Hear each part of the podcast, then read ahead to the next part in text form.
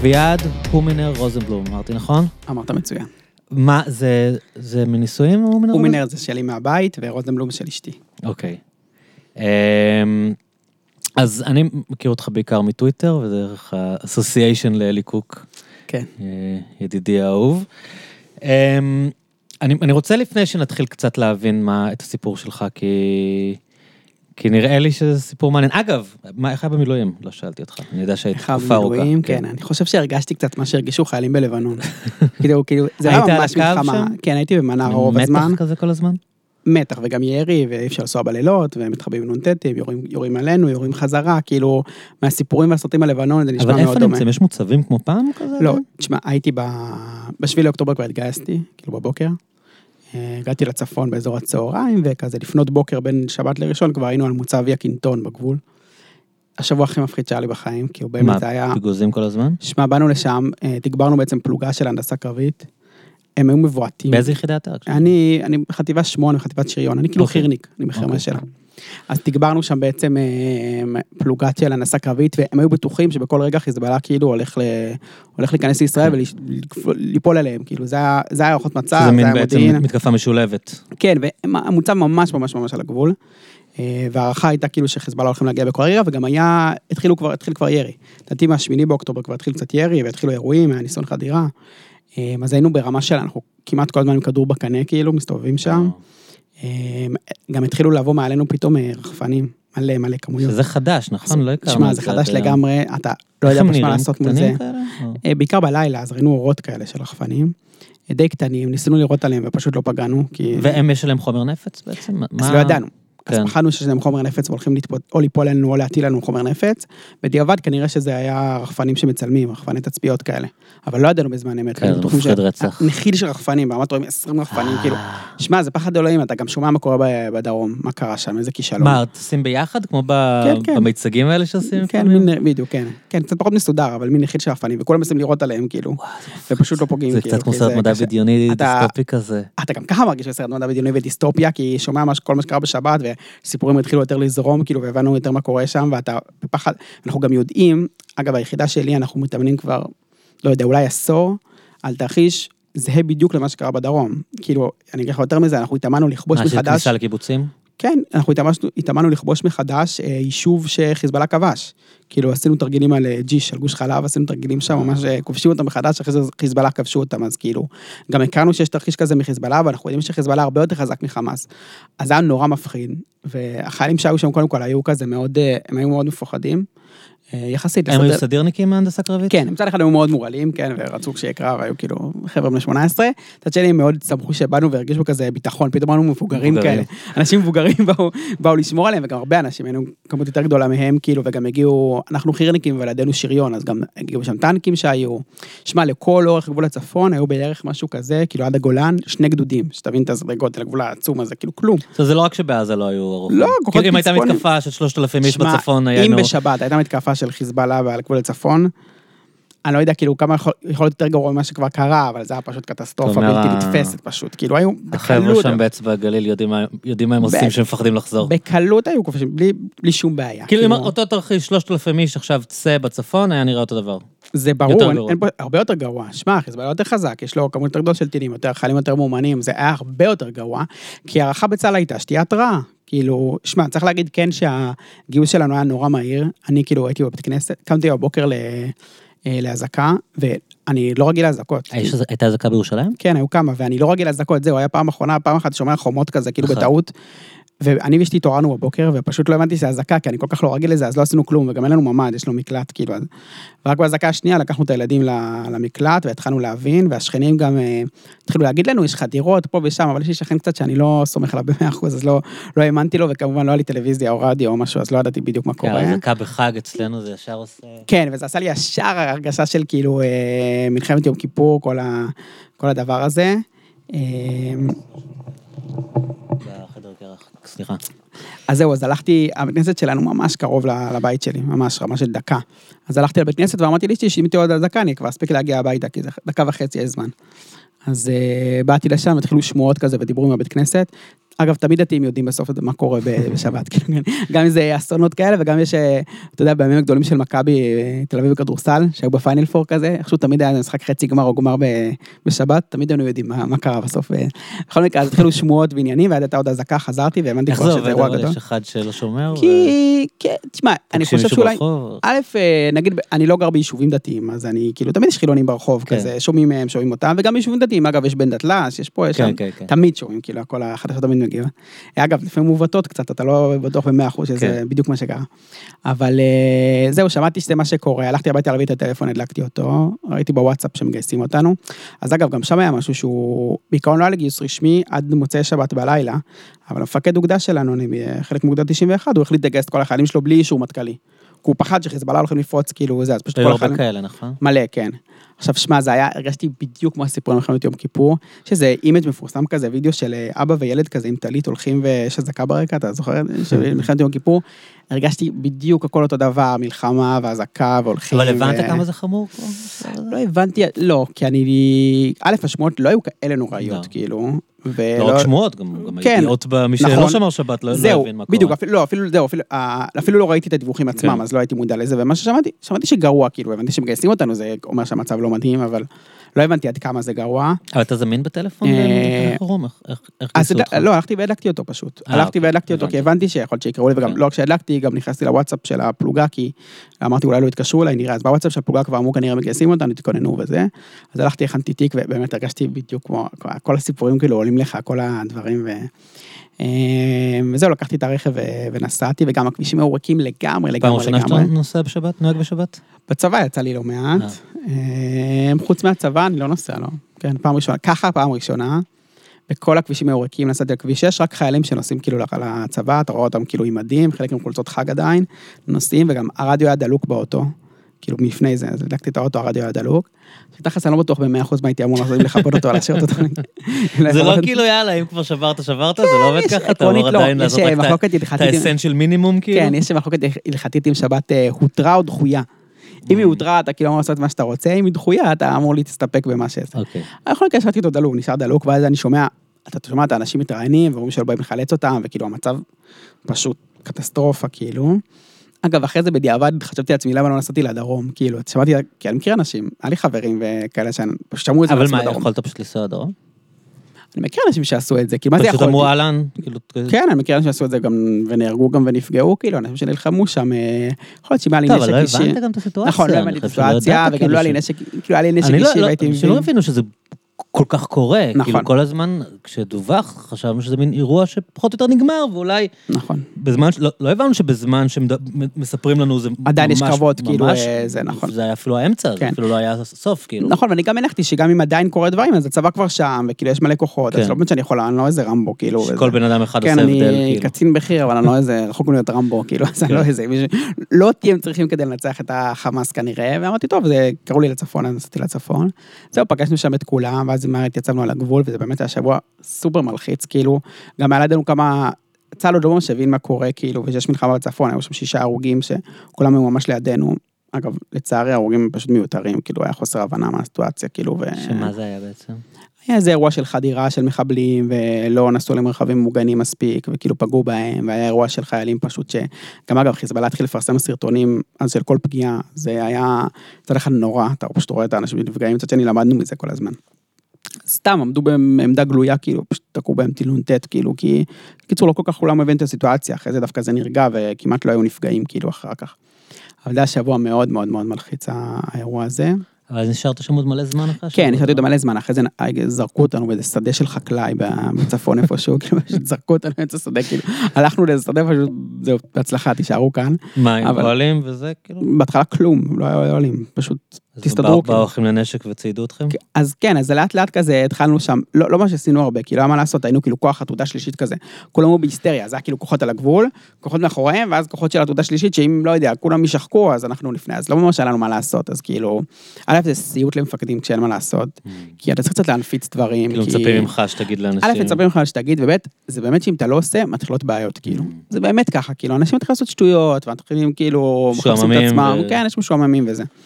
אבל אה, אנשים שם, זה קטע במילואים שאנשים אשכרה יודעים לעשות דברים. אני כאילו באמת לא יודע לעשות כלום, אני יודע לכתוב כאילו וזה. מבחינת אה, סדאות כאילו? כן, מהנדסים גם, הנדסאים בונים שם קונסטרוקציות, שמע, העמידו שם כאילו אה, חוות מטענים פסיכית כזאת, גנרטורים, אתה יודע, גזמו את העצים, התחילו שם באמת מתחם גלמפינג מדהים, כאילו, אתם יכולים להזכיר את זה כאילו בלא מעט. כסף אחרי ה... כן, ואז גם הגיעו באמת כל האנשים האלה של האחים לנשק עם מקלחות, ואתה יודע, תשמע איזה אנשים, זה כזה, אבל זה ממש typecast כזה, אנשים בני 50, 60 כזה, כזה גברים שעושים אה, נסיעות בג'יפים ביחד, קבוצות של ג'יפאים כאלה, אז הם אה, באו לשם וגם עשו לנו מקלחות, וגם עשו לנו על האש, ודברים מאוד, כן, גברים ישראלים מפרסומות כאלה. כן, ממש, ממש כזה, ממש טייפקאסט מסוים של, של אנשים. אז עשו לנו שם מלא על האש וכאלה, אבל תכל'ס זה היה די משעמם. התאמנו, עשינו מסעות וכאלה. ואחרי זה, ברוב המלחמה בעצם הייתי במנרה. ששם כאילו... חטפו מלא, לא? מלא מלא מלא עדיין שם. כן, אתמול עדיין, כל- היה- כל הזמן חוטפים שם, כן. שמע, זה מצד זה אחד היה... ממש מעל הקיבוץ של אחותי, כאילו, זה כן, למה, איפה היא? כפר גלעדי. אה, כבר כן. כן, היא לא שם כבר כן, כן. נצח. זהו, אז מנרה זה... האמת שהייתי שם פעם בצוק מנרה, כשהייתי קטן, שהוא סגור אגב, גיליתי אותו בזה. שמאוד התבאסנו על זה שסגור, כי היינו ככה מעבירים אספקה דרך הרכבל, אבל הוא לא, הוא לא עובד הרכבל, אז לא יכולנו. אבל אה, אז שם מצד אחד היה לי התנאים הכי טובים שהייתי בצבא, כי ישנו במין בית הערכה של מנרה. הכל פנוי, כן. כן, שהוא לא מדהים, אבל הוא בית הערכה, היה לי, אתה יודע, אה, מקלחות ושירותים בחדר, שזה באמת, מבחינת צבא זה כאילו כן. תש חיים, כאילו, ובטח לפני זה ישנתי בשטח, לא היה לנו כלום, כלום, כלום, כלום. אה, וטלוויזיה בחדר, כל מיני שטויות כאלה. מצד שני, כן, ירו עלינו כל הזמן, וכאילו גם היה לנו הגדוד הרוג מכטב"ם, וכאילו זה היה... שמע, הרגשתי מה זה שיורים עליך פעם ראשונה נ"ט, היינו שם באיזה סיור להחלפת שטח פנימית, ופתאום אנחנו שומעים, הכל כל כך קרוב, אגב, הכפרים הלבנונים שם שני קילומטר, שלוש. קילומטר, זה קרוב, זה כלום. לא, בכפר גלעדי כשאתה הולך בגדר ההיקפית, אתה ממש רואה אותה. כן, רואה כן, אותה. כן, זה ממש אתה רואה ממש את קרוב. הבתים, אתה רואה את הדגלים, זה לא איזה משהו, כאילו, זה... כן, זה מאוד קרוב, אז שמענו בום כאילו, אבל לא ידענו ודאות שזה אלינו, ואז אתה פשוט שומע שריקה כזה, שמענו שריקה כאילו לידינו, הספקנו להתכופף כאילו, תשמע בום כאילו של אה, נ"ט, ואז אחרי זה עוד אחד שממש ירו עלינו. כאילו. אה, אז האמת שזה, אני חייב להגיד שדווקא זה היה מפחיד מאוד, אבל זה איכשהו הרגיע אותי, כי בגלל שאני קלטתי שאפשר להספיק לשמוע את זה, לשמוע את זה, Mm. אז זה הרגיע אותי שזה לא ייפול עליי פתאום בלי, יש לי איזה כמה שניות כאילו ל... להישכב. אה, כן, להישכב ולזה, כי באמת גם היה כאן אצלנו עוד מקרים שאנשים הספיקו להישכב כאילו וניצלו ככה. אה, ברכב זה מפחיד כי אתה לא שומע כלום. ולכן נגיד זה היה, זה ממש היה הרגשה מוצא בלבנון, כאילו היה דרך אחת שהיה אסור לנסוע בה בכלל. הדרך הרגילה כאילו למנרה שהיא מדרום יחסית היה אסור לנסוע, לנסוע בה, והדרך שהיה אמורים כי היא לנסוע, חשופה? כן, היא חשופה לגמרי. בעצם כל מנרה היא בגלל שהיא מאוד גבוהה, וטיפונת קצת מובלעת כזאת, היא חשופה משלושה כיוונים, כאילו רק ממזרח היא לא חשופה. אז בעצם כל של מנרה, רחל רבין, נכון? נכון, כן, רחל רבין, ככה זה מפורסמים. כן, עשיתי לחיילים שלי חידון, הבריכה שם היא על שם אה, אבא שלה, שהוא גם היה איזה פעיל איך מפאיניק קוראים כזה. לאבא של רבין? אמא אני שלו לא זה. רוזה, היא נכון, אני לא. אבל אבא שלו קצת נשכח. כן, הוא נשכח, הוא היה פעיל כזה מפאי, לא כן, הוא היה. כזה, הוא היה סגן ראש תל אביב אגב, הוא היה כזה, עסקן? כן, כן, עסקן של מפאי כזה, בהסתדרות, סגן ראש אבל למה היא. מפורסמת מאוד, אמא שלו? אמא שלו, רוזה, הייתה מין רוזה דמות כזאת, האדומה, אדומה, כן, כן. אדומה. א'. אני מניח שזה קצת רומז לרוזה לוקסמבורג ועושה לאנשים Mm. את זה, וכן, האמת שאני לא זוכר למה היא כל כך אה, מוכרת. אז כן, הקיבוץ של רחל רבין, למרות אגב שזה מאוד מעניין. קודם כל צריך להגיד בלי, הקיבוץ הנוף שלו מדהים, אבל הוא קצת לא נראה כמו שאתה מדמיין קיבוץ, כאילו, אה, הוא קצת מוזנח אני חייב להגיד, הוא לא נראה טוב. כן, זה קיבוץ אה, אני כאילו, והוא כן. לא...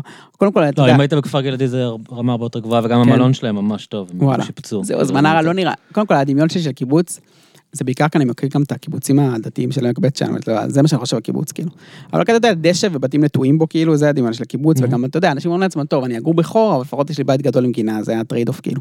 אבל שם זה לא, בתים לא גדולים בקיבוצים. מה זה לא גדולים? הם גרים שם במין בתים, בתי שיכונים כאלה כמעט. אבל זה קיבוץ, זה מה? בניינים כאלה, לא יודע מה אבל זה. יש חדר, זה לא נקרא בית, זה נקרא אה, חדר. לא, לא, לא, שהם לא גדולים, מה אתה שלא צודק. חדש ושופץ. אתה מה צודק. אבל הוא כאילו- כאילו פרטי בהקשר, הוא על- דשא, כאילו. אתה לא כן. גר בבניין, כאילו. אה, יש כמה שם הם גרים בבניין, ובלי דשא מסביב, כאילו פשוט בניין מט ליפול, כמו בניין לא יפה בקריית שמונה, רק שאתה עוד אפילו לא בקריית שמונה, כאילו.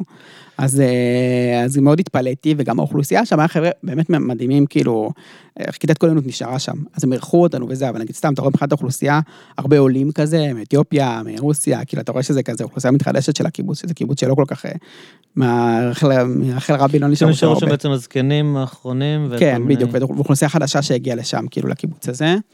אה, אבל זה ממש, אז נגיד ביום, אז אפילו מהדרך שהיה מותר לנסוע בה, מצפון, אז ביום היה אסור לנסוע רוב הזמן, כי היו התראות הנ"טים, זה רק בלילה.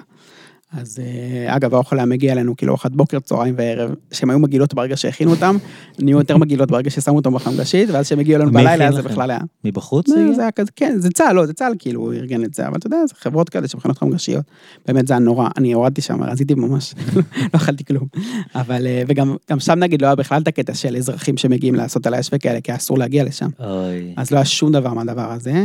כן היה המון תרומות וכאלה. אגב, זה מטורף, הסיפור של התרומות, גם קיבלנו לפני זה, פשוט דברים מטורפים. כן, כן. בכזאת כמות של כסף גם, וזה פשוט דברים משוגעים. אה, שזה כן עשה הרגשה טובה, אני חייב להגיד, וזה גם עזר, כי כאילו לא... לא, זה בקטע הזה. כן, כאילו יש אה, נדיבות גדולה בעם שלנו. כן, זה שזה מאוד- בהקשר הלאומי, נכון. אצל... אה, גם אחותי והמשפחה של המפונים כבר בערך מאוקטובר או נובמבר, הם התפנו מוקדם. כן. אה, והם כל הקיבוץ ביחד אה, שם ליד הכנרת, באיזשהו בית הערכה ליד הכנרת. וכל הזמן, כאילו, אתה יודע, מביאים להם, אתה יודע, באים, ותרומות, ובזארים, וכאילו, אנשים כן, שרק כן. רוצים לתת להם, כאילו. כן, זה מטורף, אנשים כאלה חמודים ובאים כן. ונותנים הכל וזה.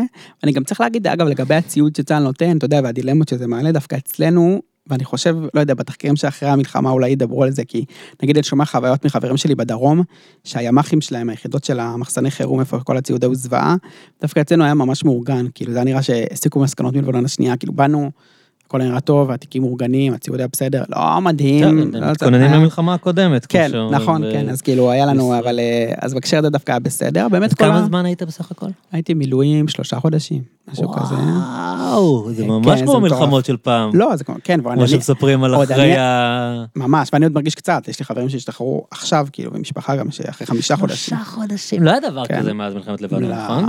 הראשונה. לא יודע. שמחזיקים מישהו לא, תקופה מה. פתאום, כלום, לא ידע- לא אפילו קרוב לזה ולא דמיינתי. שיהיה דבר כזה בשום צורה. כן, כן, זה כל האנשים שמספרים, אה, אתה יודע, ההורים כן. שמספרים על אה, כן, גם על יום אני, כיפור, על ההתשה, אתה היינו יודע, שלושה הרגשתי חודשים. זה שדילגתי נשמע- על המלחמות, כאילו, לא יודע, איכשהו אני, ממש כמה הדור היית הספציפי בלבנון שלי, השנייה, היית ילד? בלבנון השנייה הייתי ילד, אה, כן, הייתי בן נער, כאילו.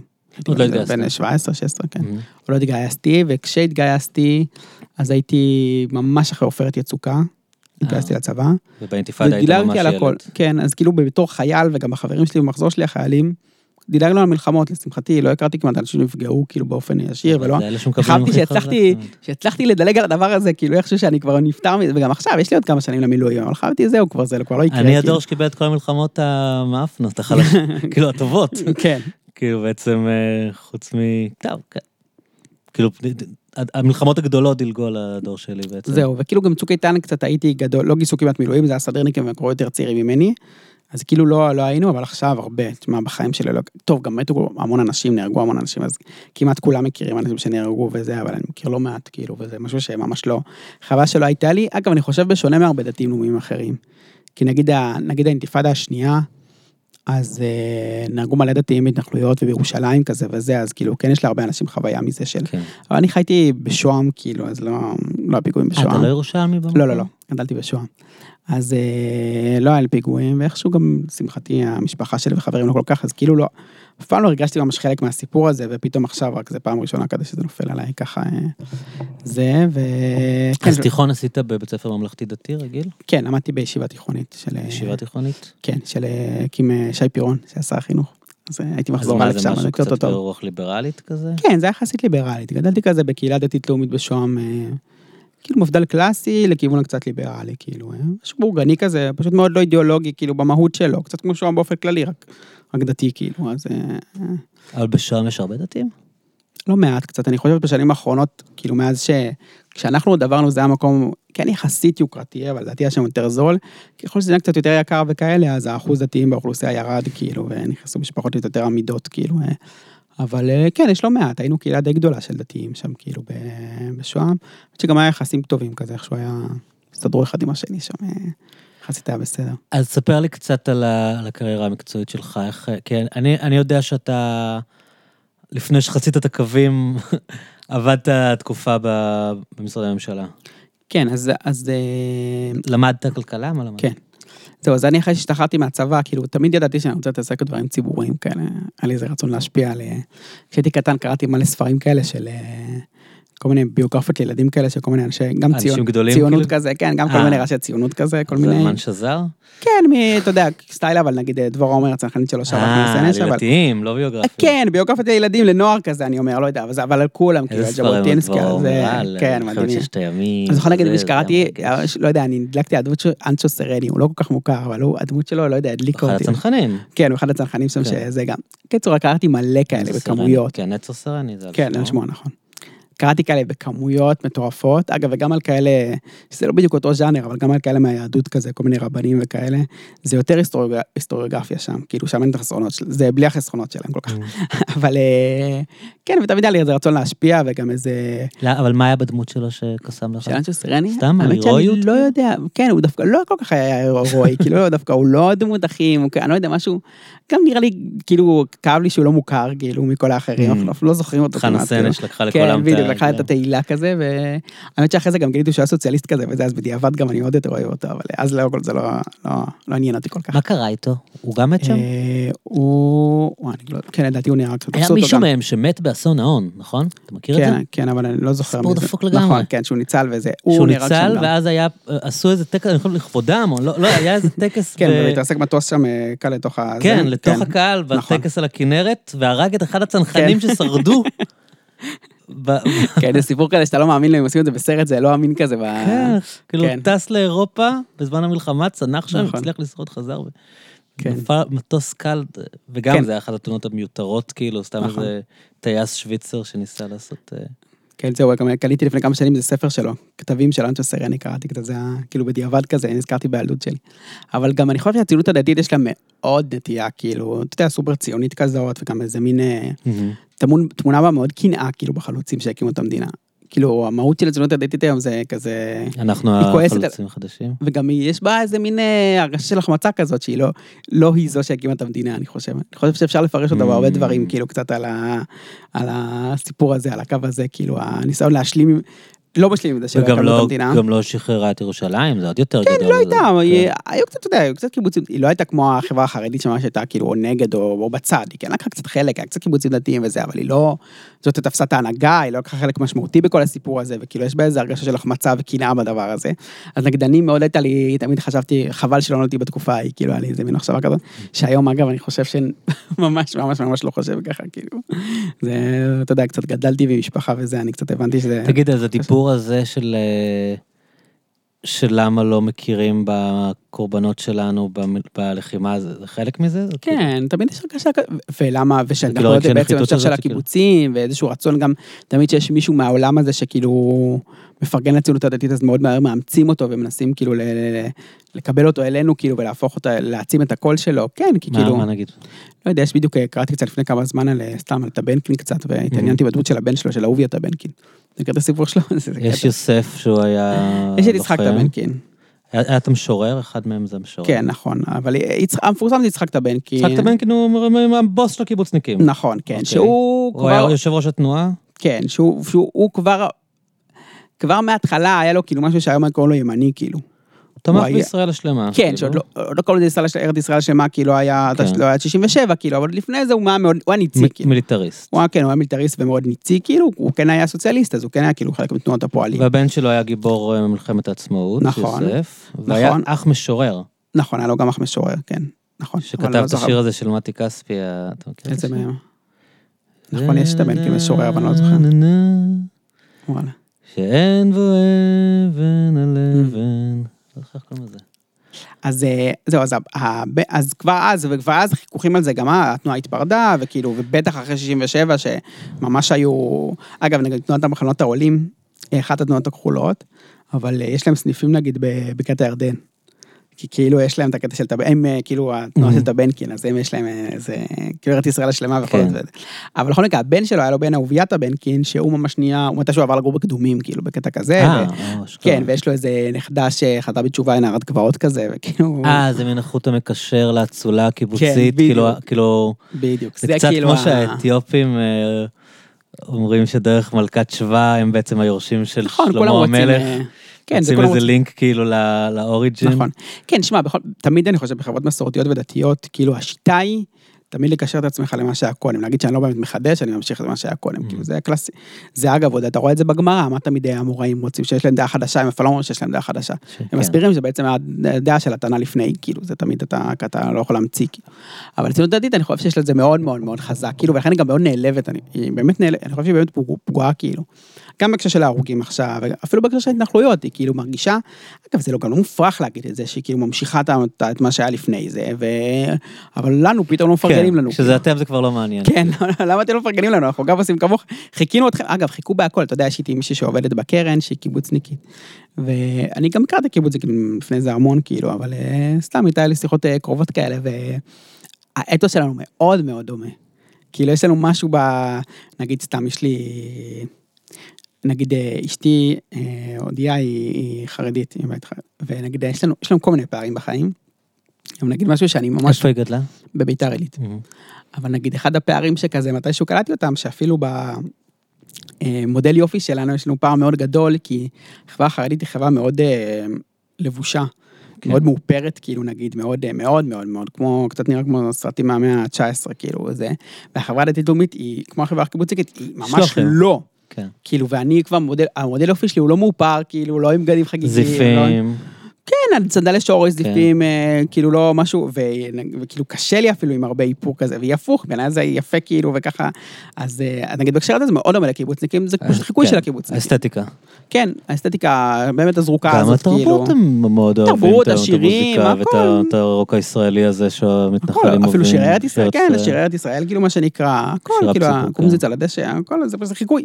הכל, זה באופן מאוד מאוד מאוד ברור חיקוי, כאילו, של האתוס הקיבוצי, כאילו, שהיה אז, ולכן למרות גם מאוד- שהיישובים עצמם הם- מאוד לא קיבוציים, הם בורגניים כאלה, הם- הם א', צריך להגיד שבהתחלה זה לא היה קוטג'ים ככה. היום. אבל היום גם קיבוצים כאלה. כאילו בהתחלה, קודם כל יש כמה קיבוצים, אגב, מעבר לקו הירוק. כן. אה, בעיקר בגוש עציון. נגיד, יש את אה, כפר עציון, וראש צורים, ומגדל עוז. אז יש כמה קיבוצים. אה, ובהתחלה ההתנחלויות מאוד לא היו כאלה, כאילו, הם היו, א', הרבה יותר חקלאיות. הם היו הרבה יותר אה, כאילו סגפניות כאלה, פחות בורגניות, זה התפתחות של השנים האחרונות הבורגנות שם, שהיא גם יכולה לקיבוצים פשוט. לשכנע אנשים לבוא לגור בעצם. כן, שזה גם אנשים. פשוט, אה, שמע, א', נהיה פחות ויכוח אידיאולוגי, זה צריך להגיד, אנשים מרגישים פחות חזק את הצורך הזה. ב', פשוט נראה לי חברה ישראלית נהייתה חברה הרבה יותר בורגנית, כאילו, אז ממילא גם הם נהיו הרבה יותר כן, בורגניים, כמו שהקיבוצים. הרחבות בקיבוצים. כן, גם הקיבוצים נהיו הרבה יותר בורגניים, כאילו, אז כולם נהיו ככה, אבל החיקוי מאוד מאוד מאוד ברור ובולט, וגם לא כל כך מוסתר אפילו, כאילו, זה ממש נאמר, שאנחנו הממשיכים של הדבר הזה, וכאילו, אגב, זה עוד מהרב קוק כזה, להגיד שה... נגיד, הציונות הדתית תמיד אוהבת להכריז שהציונות החילונית אה, סיימה את תפקידה, כאילו, וזה, אז עוד מהרב קוק אומר את זה, על משיח בן יוסף, משיח בן דוד, זה כאילו, זה משהו שהוא עוד מאוד ותיק, הסיפור הזה. אגב, זה גם קורה עכשיו מאוד, אני... אתה רואה עכשיו, ב... כשאני מגיע להורים שלי בשבת, אז אני קורא את העלוני שבת. אה, שזה כזה כלי, כלי התקשורת הדתי הפופולרי ביותר. מה זה, עולם קטן או שזה של החרדים? כן, עולם קטן זה אחד מאלה. אה, האמת שאני ראיתי אז את ההתפתחות תסביר, של זה זה. כמו שהעיתון בית ספר כזה? זה מונח על הכיסאות ואנשים... כן, אה, סוג של, בעצם, פעם היה רק אלון שבת אחד, כשאני הייתי ילד, של מכון צומת באלון שבות, שבעצם היה שם מישהו קראו לו הרב ישראל רוזן, ולא יודע איך הוא עלה לרעיון הזה, בעצם פרסום כזה של דברי תורה, וזה היה מחולק בשבתות בבתי כנסת. ואנשים היו קוראים את זה, כאילו, באופן עקרוני הם צריכים לקחת את זה הביתה או משהו, או לקרוא את זה בין התפילה, הרבה אנשים קראו את זה גם תוך כדי התפילה, צריך להגיד. אבל לאט לאט כאילו זה כנראה הצליח, ואנשים הבינו שיש שם אה, קהל שבוי. כאילו באמת יש לך קהל שמגיע בערב שבת לשעה וחצי, בבוקר שבת לשעתיים וחצי, כאילו כן, למקום. כמו לפרסם בתחנת אוטובוס כזה. כן, בדיוק, לא כולם. יש להם כנראה כוח להתפלל, כן. כאילו, ובא להם לקרוא דברים אחרים, ו- אז התחילו לחלק עלונים, זה בחינם כל העלונים, יש בעצם שתי, היום שתי חברות שמפיצות עלונים, כאילו, ויש שם זה פרסומות? עושות. זהו, ואז חלק מהעלונים ממומנים על ידי גוף אידיאולוגי שרוצה לממן אותם, נגיד למועצת יש"ע היה עלון הרבה שנים וכל מיני כאלה, וחלק הם ממש מודל עסקי, על ידי פרסומות, נגיד עולם קטן זה על ידי פרסומות, ויש להם גם, אתה יודע, לפעמים מוספים כאלה של תוכן שיווקי, כאילו, נגיד... אבל ככה. מה- מה מייחד את התכנים שם מ... אז קודם כל, תראה, כולם צריכים להיות לפחות חלק שזה יהיה מין דברי תורה כאלה, כי זה בכל זאת בבית כנסת, כאילו. כן. אז זה הרבה דברי תורה. מה, וזה- שאלות ותשובות? אמ, קודם כל על הפרשה, אוקיי. דבר תורה על הפרשה כזה, שהרבה פעמים של רבנים מוכרים, אה, וכזה גם מדורים קבועים כאלה, זה כן עם ניחוח תורני כאילו בדרך כלל, אבל אה, זה גלש בשנים האחרונות יותר יותר לפובליציסטיקה ועיתונות. כאילו היום יש ממש שני עיתונים ממש, שהם כבר בלי דברי תורה, כאילו שמחולקים שם. עיתונים, אתה יודע, פח מקומונים כזה, רמה מאוד נמוכה כאילו של אה, זה, אבל אה, אבל... והתכנים הם הרבה פעמים אה, קיצוניים יותר, רדיקליים. כן, זה מאוד רדיקלי. כן. כן, אני לא, כאילו, אפשר לחשוב כל למה? מיני כי זה סיבות פשוט למה זה קהל קורה. מתוחם וזה לא... תשמע, קודם כל חברתית מאוד ימנית, כאילו, מראש, אז זה כאילו, מן הסתם זה יהיה הדברים ש, שקורים שם. ב', כן, מי ששם כסף על זה, הוא כנראה, הוא כנראה כזה, הגופים Mm. האידיאולוגיים ששמים על זה כסף הם כאלה. אה, אפשר על כל מיני סיבות למה בדרך כלל, למה הגופים התמיד יותר שמרנים ואידיאולוגיים מצליחים יותר. זה כמו במערכת החינוך, כמו בכל דבר, כאילו, אז גם שם זה ככה, כן, זה יחסית קיצוני. אז בית כנסת שאני מתפלל בו בשבתות, בקהילה שלנו אין, אין לנו שבת, אבל אצל ההורים שלי יש. אז אני קורא אותם שאני אצלם. קודם כל, אני באמת, אני חוטף חום, כאילו, לקרוא הדברים האלה, באמת, זה נורא. כל פעם אני, אני מרגיש כאילו שמה שהם צוהלים עליו אני בוכה, ומה שאני בוכה עליו הם אה, צוהלים, כאילו ממש הפוך, כאילו, מה שהם בוכים עליו אני צוהל. אבל, אה, אז נגיד יש מאוד קו כזה, שגם, תלוי באיזה אלון שבת, יש אלון שבת שהם יותר, נגיד, יש אלון שבת שיותר מזוהה עם העולם של צוהר כזה וזה, שהוא הרבה Mhm. יותר מתון, כאילו, נגיד. אבל אף אחד לא קורא את זה. אה, אה, דווקא די נקרא, האמת כן. שדווקא די נקרא, כן. ואגב, זה גם מעניין כי הפרסומות שם שונות, הוא יותר בורגני נגיד, יש שם מלא Mm. פרסומות ל... אנשים יותר כסף? כן, לפסח בחו"ל כזה, ראש השנה בחו"ל, וכן, זה יותר בורגני כאילו. סקי כשר. כן, כן, ממש, בדיוק כזה, כן, זה הסטייל. אה, אז נגיד בעולם קטן היה איזה מאמר באמת מזעזע של העורך שלו, שעולם קטן צריך להגיד הוא סופר פופולרי, הם הראשונים של סולון שבת שהוא מופנה לנוער, Hmm. כאילו בגדרה מופנה לצעירים, הם עשו את זה די טוב, כאילו, ופשוט עשו, עשו עבודה טובה, כאילו הביאו מדורים טובים, כתבו טוב, עשו זה, אה, אבל זה מאוד מאוד מאוד חרד"לי. מבחינת כאילו. פורמט זה נראה כמו עיתון או שיש לזה פורמט אה, אחר? קצת כמו, תלוי איזה, יש כאלה שהם קטנים כאלה. נגיד עולם קטן הוא כמו, הארץ כזה, הוא ענקי, אוקיי, אה, הוא ענק כזה. ברודשיט מה שקוראים. כן, כן, רוטשיט אבל צבעוני. אוקיי, שילוב בין טבלואיד לבין אה, זה, והרוב זה כזה כמו יותר, מין חוברות מודפסות כאלה. כן. קצת כמו שעושים בבית ספר קצת, כן, חוברת מודפסת. אבל יפה, זה צבעוני כזה וזה, זה נראה טוב. אז מה היה אה, במאמר? אז במאמר הוא כתב שם, שזה קו שהולך אצל הרבה, אצלו זה היה ממש קיצוני ובוטה, אבל כאילו מין כזה... אה, יש לא מעט בציונות הדתית, אני חושב, עוד פעם, בעיקר בגוונים היותר קיצוניים שלה, שהם רואים כאילו בסיפור הזה, מה שקרה ב-7 באוקטובר, כאילו ניצחון סופי כזה. כאילו הוכח סופית שאנחנו צודקים, אי אפשר בכלל לסמוך על הערבים. ניצחון מוסרי, כאילו. מוסרי, כן, ניצחון של פוליטי. התנועה, כאילו עכשיו התנועה, פוליטי, כולם יבינו כאילו. שצדקנו כל הזמן? בדיוק, כן, ניצחון פוליטי ומוסרי, וכאילו של... אה, הוכח שאנחנו צודקים, ההתנתקות הייתה טעות, אי אפשר לשמור על הגבולות, ונחזור לגוש קטיף גם. גוש קטיף כמובן הרי זה הטראומה של הציונות הדתית, כאילו הכי גדולה, נחזור לגוש קטיף, נכפר על הדבר שהיה, כולם מבינים עכשיו שאנחנו צודקים, וגם כאילו הוויכוח הפוליטי הזה תם. אז כאילו, כן. אתה יודע, הרי מאוד אה, מעודדים כל אה, מתפכח כזה, כאילו, מאוד מעצימים את הקול שלו, וזה, מי? כאילו, זה... נחמיאס? כן, כל מיני כאלה, אתה יודע, כל מיני, כאילו, זה מצחיק, אנשים... מי אה, התפכח? מישהו? מי- לא אנשים. מוכרים, לא יודע, כל מיני דמויות פייסבוק כאלה, אנשים כן. לא כאלה מוכרים, כאילו, זה בסדר, אבל כל ה... אה, אם מישהו כותב פוסט על זה שהוא התפ... אה, עידן רייכל. כן, עידן נכון. רייכל, כן. כן, אבל מי- מתי הוא היה... לא נכון. זוכר אותו בשייח' ג'ראח בהפגנות, אני לא נכון, יודע. אגב, דווקא תמיד באופן מעניין, למרות שהוא כן. מאוד אוניברסלי, והוא גם נשוי למישהי דעתי בכלל ברזילאית או משהו, כן. הוא היה מאוד לאומ- לאומי עד לאומני, כאילו, אני זוכר אותו תמיד. בטח. היה לו התבטאויות די לאומניות כאלה, בזה, כן, לא, לא, נכון. מעולם לא היה נכון, הוא לא היה בשום כזה רמה שמאל. שמאל. נכון, למרות שהוא כאילו היה אמור, הוא כאילו לפי התרבותית, תל הוא כאילו. נראה, הוא תל אביבי, והוא גם, יש לו- אתה היה יודע, לו ש- רסטות, שר כן. שירי עולם, נשוי למישהו שלא יהודייה, אתה Mm, יודע, כאילו לפי היפי, ה typecast כאילו מין כזה. vibe היפי כן, קצת. בדיוק, לפי ה typecast הוא כאילו לא היה אמור להיות שם. כן. אבל, אה, אבל, אבל עוד יותר, ומה שהיה בוטה במאמר הזה, זה שזה שזה קרה בקיבוצים בעוטף, שהם כאילו גם ידועים שלפחות חלקם שמאלניים וחלק פעילי שלום וזה, זה כאילו ההוכחה הסופית שצדקנו. זה קרה להם כאילו. מה- זה- שמה מה- מה הלוגיקה? האנשים האלה, הפעילי שלום, התמימים האלה שחשבו שאפשר לעשות שלום מערבים, שהלכו לעזור להם וניסו אותם בבית חולים, הם נרצחו ונטבחו והרגו אותם, והקיבוצים שלהם כאילו הושמדו לפחות זמנית. זה בעצם, זה סמל כזה לכישלון של הדרך הזאת. אוקיי. הדרך הזאת כאילו כשלה, נסגרה, זהו, השמידו אותה לחלוטין כאילו, ועכשיו השיטה שלנו היא זאת שטורח כאילו עכשיו להיות על אוקיי, על הבמה. זה- זה ככה הם רואים את זה, כן. כן, כן, שם במאמר שלו זה היה מאוד בוטה, אבל אתה רואה את זה? גם במקומות אחרים. יוסף רוסו קוראים לו, אה, העורך של, של עולם קטן. אגב, ראית את מרגלית מוזס בטלוויזיה אתמול? אה, לא, מה מה היא אמרה? היא לא שינתה את דעתה. וואלה, חזרה מהשבי, אגב, אף אחד מהם לא שינתה. כן, גם יוכי לא שינתה, הם לא שינו את דעתם. נכון, כן, שמע, אנשים כבר באופן כללי צריך... חזרו מעזה והם חושבות אותו דבר. כן. רוב האנשים ככה, אני מניח, כאילו, כן. רוב האנשים רואים משהו קיצוני שקורה כהוכחה לזה שהם צדקו קודם. נכון, כאילו, כן. ה- אני ואנשים אחרים בשמאל, נכון. לקחנו מסקנות אחרות, כאילו, הפוכות כן. מהדבר הזה. זהו, אני שאלתי מישהו, אה, כן. חבר שלי ימני, כאילו, ששאל אם את הדעות שלי, אמרתי לו, שמע, איזה אירוע במציאות היה גורם לך לשנות את העמדות שלך, כן, כאילו, הפוך. נכון. הוא היה לו מאוד קשה לחשוב לי במציאות נכון. שלך. ברור, כי זה גם קשור, כי זה באמת לא קשור רק לשיפוט המציאות, זה קודם כל תפיסה ערכית. אני חושב השיפוט שלנו את המציאות הוא בא על גבי התפיסה הערכית הזאת, כאילו, קודם כל, יש כאן כן. באמת שאלה ערכית אמיתית, כאילו, נכון. שהיא זאת שעומדת כאן במקור, זה נכון שיש כאן גם שאלה, כאילו, של תפיסת אני המציאות. ראיתי, והקריאה שלה. קראתי ציטוט בדיוק של מישהו ממכינת עלי, אני לא זוכר מי מהם, לא יודע אם זה יגאל לוינשטיין או, או מישהו שלימד שם, אבל כאילו מישהו בכיר יחסית. כן. שהוא אמר ש...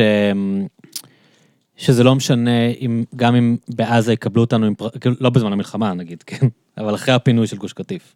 הוא דיבר ב- בזכות הכיבוש של עזה, והוא אמר שזה לא משנה גם אם יקבלו אותנו בפרחים, צריכים לכבוש את עזה.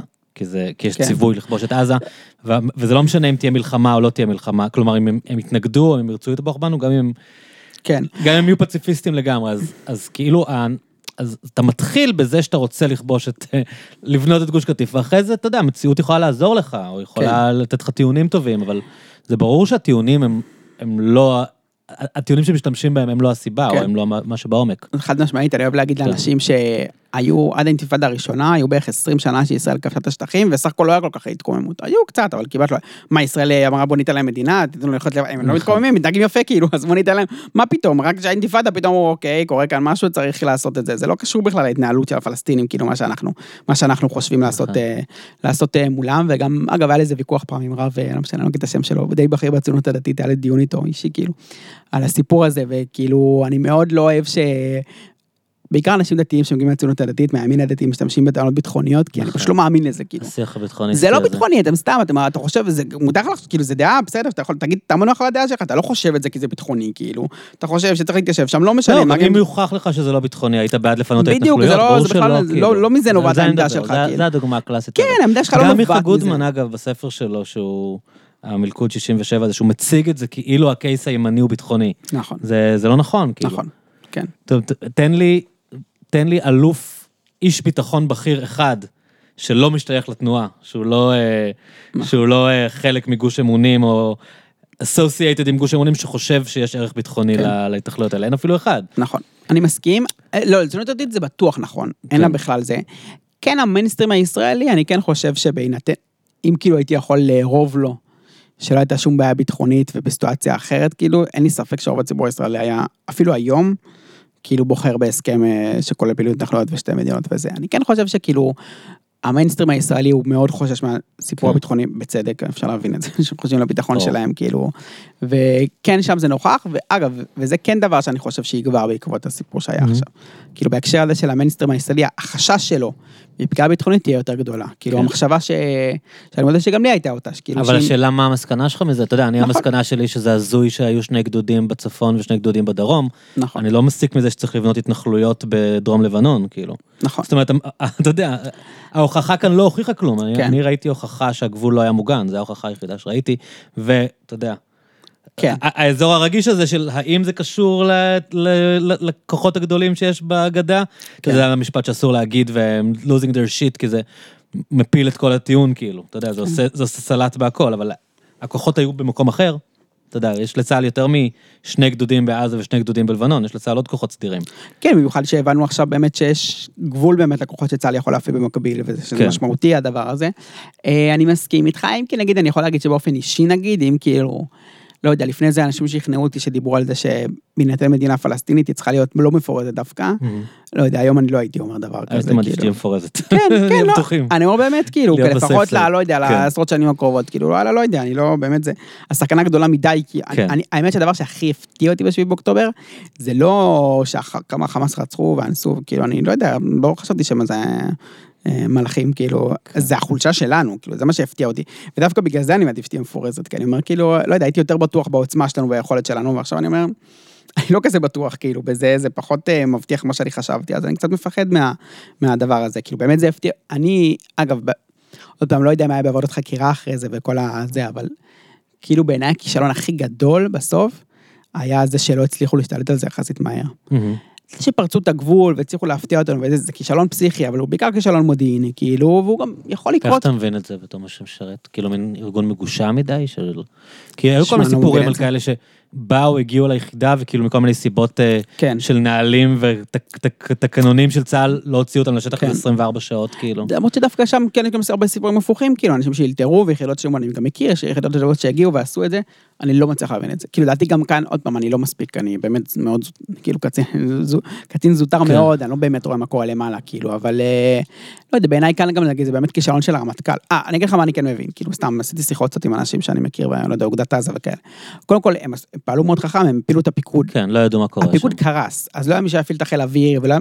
אבל- לא היה ידיעות טובות מה קורה נכון, שם. לא ידיעות טובות, כאילו, זה, זה קשור לזה בטוח. לא היה אנשים. נבטו מהפייסבוק, היה כל מיני סיפורים נכון, על מסקר. בטלפון כן. ומהפייסבוק והוואטסאפ, כן, אבל נגיד כאן זה באמת נראה לי תפקיד של המטכ"ל, כאילו, לתפוס את הפיקוד. נגיד, אני באמת חושב שהרמטכ"ל, אני מרחם עליו קצת, כי הוא כאילו קצת נקלע לסיטואציה. מה, הוא נכנס כמה חודשים לפני, כאילו, ונפל כן. עליו, תכל'ס זה לא אשמתו באמת, כאילו, מה, הוא לא בנה את הכוח שם. אבל אני חושב שזה נגיד, שהם לא הצליחו להשתלט על זה באותו יום, כאילו, לתפוס את הפיקוד, זה כן קשור אליו כבר ולפיקוד שלו. כי הם לא הצליחו באותו יום לתפוס, לנהל את האירוע. האירוע לא, היה באופן מאוד ברור, יום יומיים האירוע לא התנהל, כאילו. וזה כבר כן כישלון שקשור אליו ולמה שהיה שם, ואגב, זה באמת הכי הפתיע אותי.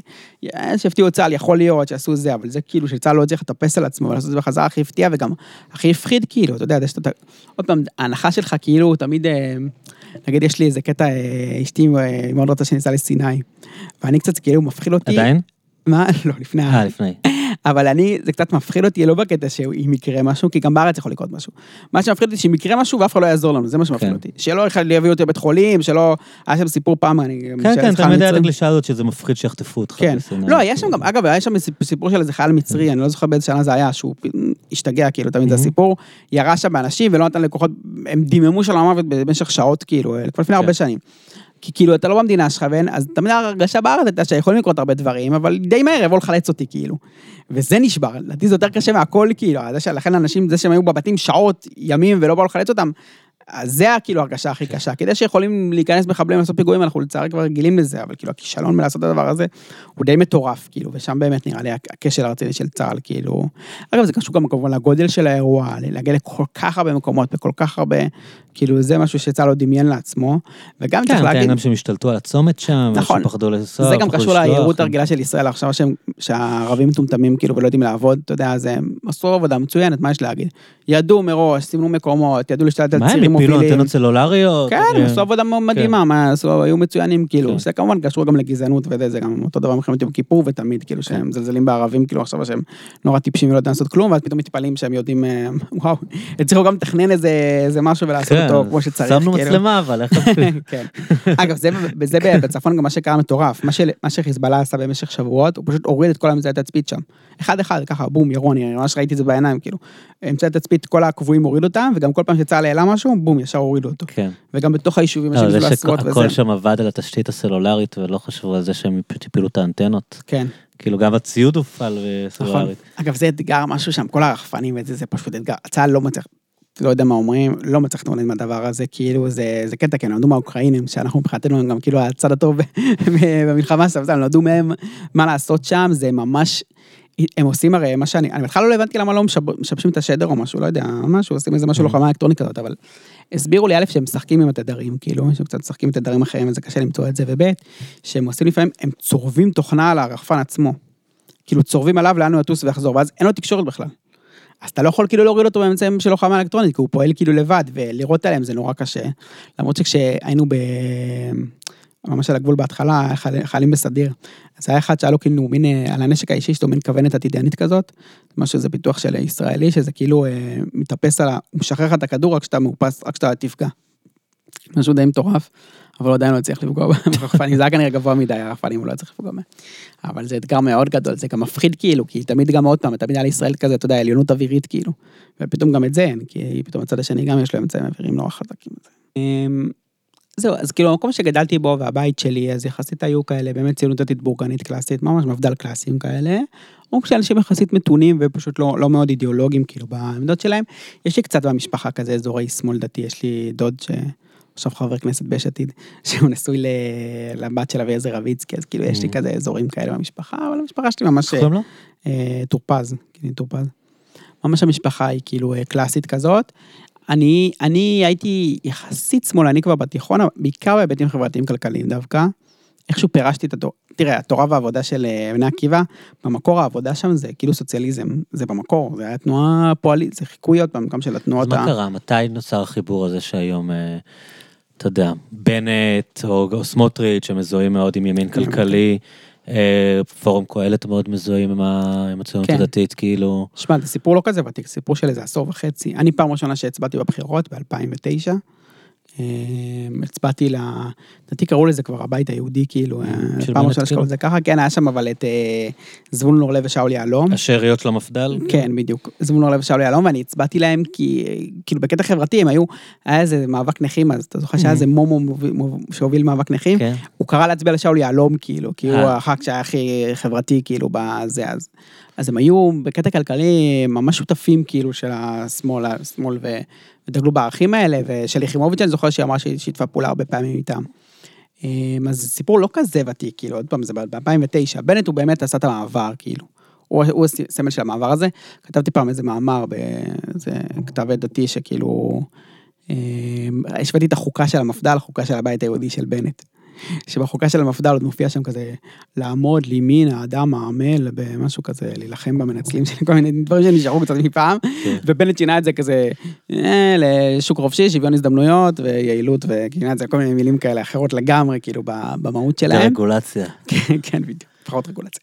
אמ, זה קרה, אני כאילו מנתח את זה, אה, אה, מאז כבר, כאילו, הרבה אנשים שמו לב לתופעה הזאת, יש לה כל מיני ניתוחים ודברים, וקראתי כל מיני מאמרים על זה. כאילו, אני חושב הרמה הכי בסיסית זה, א', שהציונות הדתית פשוט זה הרוח הזמן, כאילו, והיא פשוט, אה, היא מושפעת מאוד מרוח הזמן, בטח מרוח הזמן בימין, שהיא כאילו נהפכה לחלק ממנו, אז היא פשוט הושפעה מהסיפור הזה. כאילו, גם החברה הישראלית נהייתה הרבה יותר ימנית, כאילו, וקפיטליסטית, אז גם הציונות הדתית נהייתה הרבה יותר ימנית וקפיטליסטית, פשוט לציונות הדתית זה לוקח קצת יותר זמן. אז לחברה הישראלית זה קרה בשנות ה-80, אז הציונות הדתית... לא, זה קצת- מעניין שכל מה שהם עושים הוא בלהט אידיאולוגי כזה. כן. כאילו, זה- כי היא פשוט חברה מאוד מאוד כאילו יכולת. להיות ימני גם, אתה יודע, גם יאיר נכון. לפיד ימני, בכלכלית, אבל אצלם כן. אתה מרגיש שזה כאילו מין רצון לעשות רפורמות ורצון אה, לה- להוביל נכון. שינוי כאילו ימני כלכלי. נכון, אבל קודם כל החברה הדתית פשוט חברה מאוד אידיאולוגית. כן. אז כל מה שהיא עושה זה אידיאולוגיה. אני אגיד לך גם משהו, תסתכל בארגוני שמאל ישראלי, הכמות שם של הדתיים והדתל"שים, היא בשום צורה לא פרופורציונלית לכמות איפה? הדתיים בארגוני שמאל בישראל. נכון. לא פרופורציונלית בשום כן, צורה. כן, שוברים שתיקה זה תמיד אה, דתיים אה, כאילו, וזה- ועוד. מיליון ארגונים, כן. יש שלושה וחצי דתיים שמאלנים והם כולם פעילים.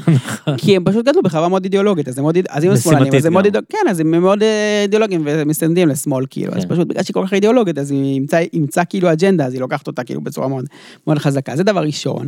דבר שני, באמת ההזדהות עם חלק מהמחנה הימני, כאילו, הם כאילו נהיו חלק אינטגרלי מהימין הציונות הדתית, אז היא כאילו מאמצת את כל ה... ויש גם עניין של ה- יש לה ימין הגלובלי, כאילו, כן. של כן, זה השמרנות מאוד, האמריקאית. זהו, זה נכון, זה משפיע מאוד, הרבה, הרבה מהמובילים של הקפיטליזם והציונות הדתית זה חבר'ה שהם הגיעו מארצות הברית, או שהם ילדים של כאלה שהגיעו מארצות הברית, ואמריקאים יותר כאילו ימניים. ויש שם. עניין של בנט של ה-. של המימון, כאילו, של משה קופר כן, כן, כזה כן. מביא... לא, בטח שיש. אז א', א', בנט הוא נגיד אמריקאי במקור, אז כאילו, וברור שיש כאילו קרנות. שמע, קרן תקווה עובדת בישראל- בישראל משנות ה-90, והיא יותר מלהפוך, יותר מקטע של ימין כלכלי, הכניסה את הקטע של השמרנות. כאילו ניסתה לשכנע את הימנים בישראל, אתם בעצם שמרנים. התנגדו להפלות? כן, גם, כאילו תהיו ימנים כלכלית, תהיו אה, לאומיים בצורה מסוימת, תכירו את ההוגים האלה שמדברים ככה, כאילו, כן, גם תתמכו בנשק, תתמכו שמה קצת זה להפלות. אייק נגיד? ו- אייק, ברק, כל מיני, כל מיני כאלה. אה, שזה בכלל לא היה ככה, סתם, אתה מסתכל על, אה, לא יודע, אפילו על ז'בוטינסקי ובגין וכאלה, הם לא קראו לעצמם כאלה, הם כל כך דיברו על ההוגים האלה, זה לא כל כך היה השיח שלהם, כאילו, בטח בציונות הדתית לא הכיר אותם, בכלל זה לא היה קשור אליה, לא היא דיברה במושגים כאלה, דיברה במושגים מאוד דתיים, כאילו, ו... וכאילו, הפרויקט, אני חושב שהם ניסו לענות על צורך, הייתה הרגשה אצל אנשים יותר ימין אידיאולוגי בישראל, שתי הרגשות, שתי הרגשות, אני חושב, שתי אה, רגשות, אה, או מחשבות כאילו על מה שקורה בפוליטיקה הישראלית. מחשבה אחת זה אנחנו בשלטון לא מעט שנים, אבל אנחנו לא מממשים אידיאולוגיית ימין. כאילו אנחנו נגררים אחרי גורמים אחרים. יש את הספר של... אה, נכון, אני חושב שלמה אתה מצביע ימין מקבל שמאל, זה... הכותרת הזאת מסבירה הרבה מאוד מאוד ממה שקרה זה? הישראלי. ארז תדמור. אדמו"ר? הוא בעצמו עזוב, לא איזה כן. אוגדות אה, זה, אבל כאילו פורום קהלת וקרן תקווה נולדו לענות על זה. בעצם על ההרגשה של אנחנו, אנחנו בשלטון, אנחנו מצליחים, אנחנו נבחרים, אבל אנחנו לא מממשים אידיאולוגיית ימין. אגב, זה גם תשובה, אני אגיד לך בסוגריים, כל הזמן באים אלינו, למה אין פורום קהלת משמאל? למה אין פורום קהלת משמאל? נכון, א', יש כל מיני ארגונים כולל אנחנו, אבל פשוט השמאל זה לא הבעיה אנחנו שלו. זה כצנלסון? כן, אבל הבעיה של השמאל היא שהוא לא בשלטון, לא שהוא לא מצליח לממש את האידיאולוגיה שלו, כי זה בעיה אחרת, באמת, פשוט זה בעיה אחרת. אצל הימין הבעיה הייתה שהם ניסו לענות עליה בעיניהם, אנחנו בשלטון ולא מממשים אידיאולוגיית ימין. אז, אז זה א', והדבר השני, זה הרגשה שכאילו, בטח בשנות ה-90, אני גדלתי נגיד, בשנות ה-90 הייתי ילד, אבל אני עוד זוכר, כאילו הייתה הרגשה כזה של אה, הקץ הציוויליזציה הזה, נכון? כאילו הליברליזם כזה ניצח, כן, ליברליזם די קפיטליסטי, כאילו, הכל ברור. קץ ההיסטוריה. קטע היסטוריה, סליחה, כן. קטע קפיטליזם, כן, קטע היסטוריה, כאילו, אה, כן, הבעיות הגדולות תכף ייגמרו, נגמר כל הסיפור ונפתור הזה, את כולם ה... כזה ליברלים ודמוקרטים, ובגדול כן. שלום, שירי שלום, נכון, מיליון שירי שלום גדלנו עליהם בגן כאילו, והכל כזה כבר נפתר, ואפילו שאני גדלתי באמת בחברה לא אידיאולוגית, וחברה דתית כאילו, וגם כזאת שהייתה לא, לא מאוד פמיניסטית או ליברלית, בטח לא להט"בים וכאלה, עדיין זה ה vibe שאני קלטתי מהסביבה. כאילו בגדול העולם די ליברלי כזה, סבבה, אז אתם קצת יותר שמרנים, אז אתה בקהילה שלך ככה, אבל המדינה כאילו הכיוון שלה מאוד מאוד ברור, וזה מאוד איים אני חושב על אנשים שהם שמרנים דתית כאילו, אז הם חיפשו לעצמם שפ- שפה שהם יוכלו להסביר את עצמם במושגים חילוניים.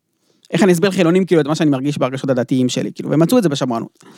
אז אני חושב שכן תקווה כאילו ניסתה לענות על הדבר הזה, ובעצם להגיד לימנים, אתם לא ימנים, אתם שמרנים. והיא הצליחה בצורה מאוד מאוד מאוד מרשימה. אה, זה גם הרבה מאוד כסף שהביאו לכאן, סכומים מאוד גדולים ביחס לחברה האזרחית. וגם צריך להגיד, הם עשו עבודה טובה, כאילו הם עשו כמו שצריך, הם אה, עבדו, עשו עבודה אינטלקטואלית, הרבה תרגומים, הרבה ספרים, הרבה קורסים, הרבה עבודה אידיאולוגית נחושה, המון שנים, תשמע, הם עובדים בשנות ה-90, שמעו עליהם, לא יודע, לפני חמש שנים פעם ראשונה, כאילו, הם בסוף לא מתחת לפני השטח. וקודם כל, ואגב, הם התלבשו בצורה חכמה על הציונות הדתית. כי הם זיהו אותה כקבוצה, א', הרבה שם הגיעו מהציונות הדתית ומהאזורים האלה. למרות אגב, שתדע שבצורה מעניינת, חלק מהחבר'ה שהקימו את קרן תקווה בישראל, זה חבר'ה שבארצות הברית היו קונסרבטיביים. הם היו קונסרבטיביים וגלו דווקא באזורים יחסית ליברליים, והם כאילו נהיו יותר שמרנים ואורתודוקסים. מעניין. אמ, אז, אז, הם, אז הם כאילו זיהו את המגמה הזאת, והם התלבשו על הציונות הדתית, כי הם זיהו שהיא חברה שגם קרובה לזה, גם ככה, והיא גם מאוד אידיאולוגית, אז היא כאילו יכולה לשאת את הדברים האלה, וממש השתלטו על הציונות הדתית באופן מוחלט, באמת. הצלחה די מדהימה, כאילו, בהשתלטות על הציונות הדתית, שזה בא לידי ביטוי גם בסיפור של הימין הכלכלי, אבל זה יותר עמוק מזה. זה קודם כל בא לידי סיפור בסיפור אתם שמרנים. אתם שמרנים, אלה השותפים שלכם בעולם, אלה ההורגים שאתם צריכים להכיר, זה הגישה שלכם, זה הדרך שלכם, אתם גם על הדרך, אתם ימין כלכלי, כאילו, כי, כי פשוט השמרנות האמריקאית היא מאוד ימנית. אמ, אחרי זה, אגב, כבר שזה... אבל התורמים האלה, האמריקאים ששמים את הכסף הגדול, כאילו בפורום קהלת נגיד, אמ, מה, מה הם רוצים לחברה הישראלית? כאילו, הם חשוב להם, כן. יש להם חלום שישראל תהיה קפיטליסטית, או שהם... מה... קודם כל זה לא תורמים, נגיד קרן תקווה זה תורם. זה כסף של מישהו נקרא זלמן ברנסטיין, יהודי אמריקאי שעשה כסף, אני לא זוכר מנפט או מבורסה או אחד מאלה, אבל כן. הוא עשה המון כסף, והוא כזה, אגב, סיפור מעניין, הוא גם היה כזה חי, חי מאוד לא יהודיים כזה, עם אישה לא יהודייה וזה, ואיכשהו לקראת סוף החיים שלו, הוא פתאום כזה, לא, לא יודע אם חזר בתשובה, אבל הוא כזה, התקרב יותר ליהדות, התחתן עם מישהי יהודייה, כאילו, נהיה קצת יותר אה, זה, והקימו מהכסף שלו, מהעיזבון שלו, שתי קרנות גדולות, אחת זה קרן אביחי, שעשתה פעילות הרבה מאוד שנים. כן, היא עשתה הרבה שנים פעילות כזה של קירוב בין דתיים לחילונים, כאילו, וגם הקימה את בית אביחי בירושלים, כן, אירועי תרבות, ואחת זה קרן תקווה. שמי שעמד בראש שלה זה השותף העסקי שלו, של אה, רוג'ר הרטוג. כזה תורם של המפלגה הרפובליקנית וזה. שמע, אני לא... הקטע של... כן, זה התחושה, שזה הרבה פעמים זה מין יהודים רפובליקנים כאלה. כן, זה רפובליקאי. שמבחינתם זה מין extension של, ה... של המלחמת תרבות האמריקאית, נכון. ואתה יודע, במקום להמשיך להשפיע באמריקה, בוא גם נעשה איזה פעילות לוויין בישראל כזה. כן, וגם... כאילו זה גם אותה רטוריקה, אותה אסתטיקה. כן, אבל זה מאוד רפובליקאיות, כאילו כן. לגמרי, זה העתקה של הרפובליקאית האמריקאית, אבל זה גם, יש להם עוד תפיסה כאילו יהודית שלהם, נגיד הפעילות שלהם של קרן תקווה בארצות הברית, היא שונה מהפעילות בישראל. הרבה ממנה זה מין כזה הרבה עיסוק בעמיות וזהות יהודית ודברים כאלה, כאילו, והם גם אגב באופן מעניין הם יותר רגועים שם קצת מפה ב... בקיצוניות, גם הלאומית וגם הכלכלית, גם הם קצת יותר קיצוניים, אבל, אבל כאילו, וביניהם פשוט, זה מה ש...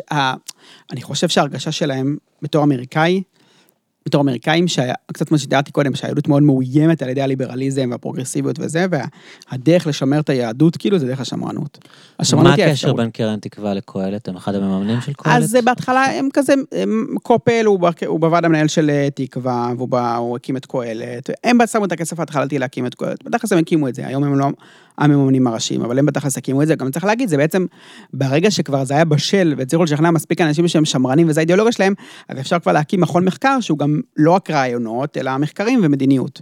כאילו, זה כן. בעצם השלב הבא. קרן תקווה פעלה איזה 20 שנה, הטמיעה רעיונות, עבדה עם אנשים, שכנעה אותם כאילו באידיאולוגיה מסוימת, וכשהאידיאולוגיה בשלה, אז באמת אפשר כבר לעבור למימוש של האידיאולוגיה הזאת. אבל אני חושב שזה בעצם, בסוף בסוף התפיסה שזה, שהעולם היום הוא הולך לכיוונים מאוד מאוד אחרים, והדרך היחידה שלנו לשמר את היהדות זה דרך השמרנות הזאת, כשהימין הכלכלי הוא בזה, הוא, הוא פשוט חלק מכל התמונה, הוא לא כאילו הוא בפני עצמו. אגב, אני חושב שבישראל אפשר לראות את זה מאוד טוב, כאילו, את זה שה... שדווקא ימין כלכלי כאילו מאפשר הרבה פעמים ל...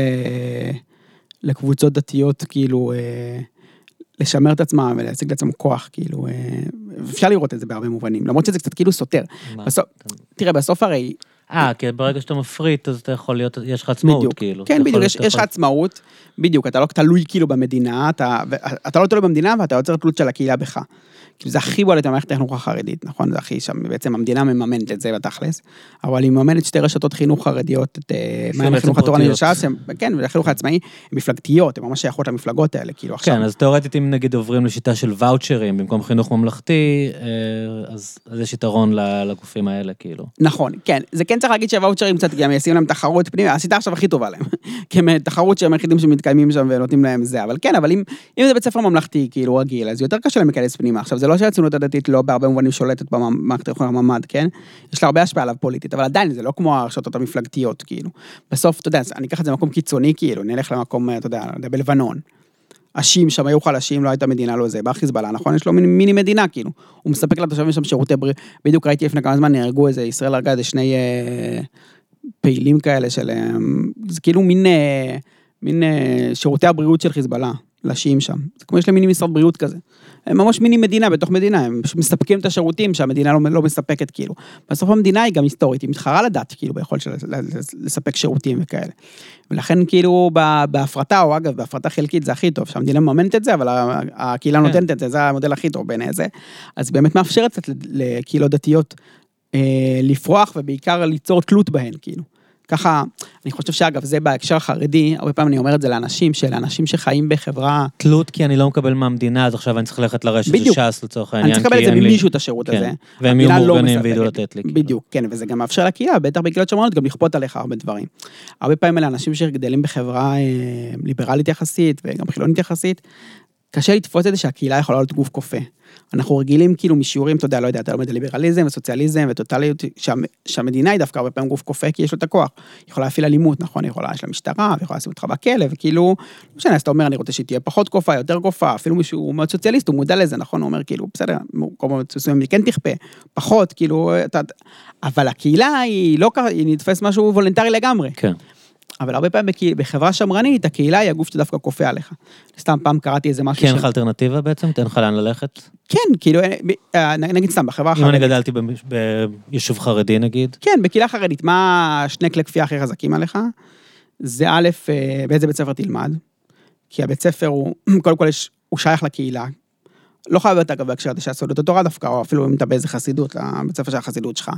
אה, והוא ישפיע על המשך החיים שלך, מי יתחתן איתך, איפה תרמוני, אם תהיה חלק מהקהילה. תקבל ג'וב. אה, נכון, אז השאלה אם יקבלו אותך או לא יקבלו אותך לבית ספר היא דרמטית, ולכן אתה צריך לנהוג בדרכים מסוימות כדי להתקבל לבית ספר. ואחרי זה השאלה למי תתחתן, שכמובן היא שאלה משמעותית מאוד לך, והיא גם קשורה לדבר הזה, עד כמה אתה בפנים, ואתה צודק שבהרבה קהילות בסוף בחברה החרדית, אחוז מאוד מאוד מאוד גבוה מאוכלוסייה, בעיקר גברים, גם כשהם עובדים, עובדים בפנים.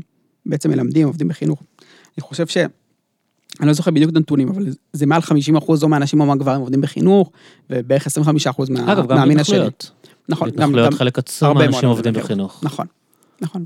אז כאילו בעצם אתה, היכולת שלך לכפות עליו היא מאוד מאוד מאוד גבוהה, כאילו, כי אם הוא לא פועל כמו שאתה, אם אין לו טלפון כשר, והוא לובש כמו שאתה רוצה, והוא אומר מה שאתה רוצה, ולא מתבטא נגדך, אז אתה, הוא לא יתקבל לבית ספר, ולא יהיה לעבודה, ולא יהיה למי להתחתן, ולכן בהקשרים האלה דווקא המדינה היא הגוף המשחרר. כי כשיש... אז אתה מסכים עם, עם הגישה של דני גוטווין, שאומר שבעצם הפירוק של המדינת רווחה, אה, המטרה שלו, התוצאה שלו, אני לא יודע אם זה, אה, איפה זה מתחיל, אבל זה בעצם לחזק את הסקטוקרטיה, כן. לחזק את הכוח של הסקטורים יש להם אה, באופן ישיר, ולא כן. להוציא את המדינה מהלופ כאילו. א', אני חייב להגיד שככל שעובר הזמן אני יותר ויותר השתכנעתי בגישה של דני, כאילו בהתחלה לא חשבתי שהוא צודק, ונראה לי שהמציאות מאוד הולכת לשם, כאילו, והיא די מוכיחה שיש הרבה צדק בטענה שלו. אני אף פעם לא, כאילו, אני לא כל כך קונספירטיבי, ואני לא חושב כן. שזה כל כך מתוכננים. שזה מהלך מתוכנן. מישהו תכנן, יש גוף, גופים שונים מישהו מפרק מישהו נכנס לוואקום? כן, בדיוק. תשמע, אני חושב שיש הרבה אנשים בקהלת נגיד, שאני גם מכיר, הם באמת מאמינים היום בימין כלכלי. בחירות וזה, הם מאמינים בזה, והם אנשים שגם גדלים בחברה שהיא חברה יחסית חופשית, אז בעיניהם זה...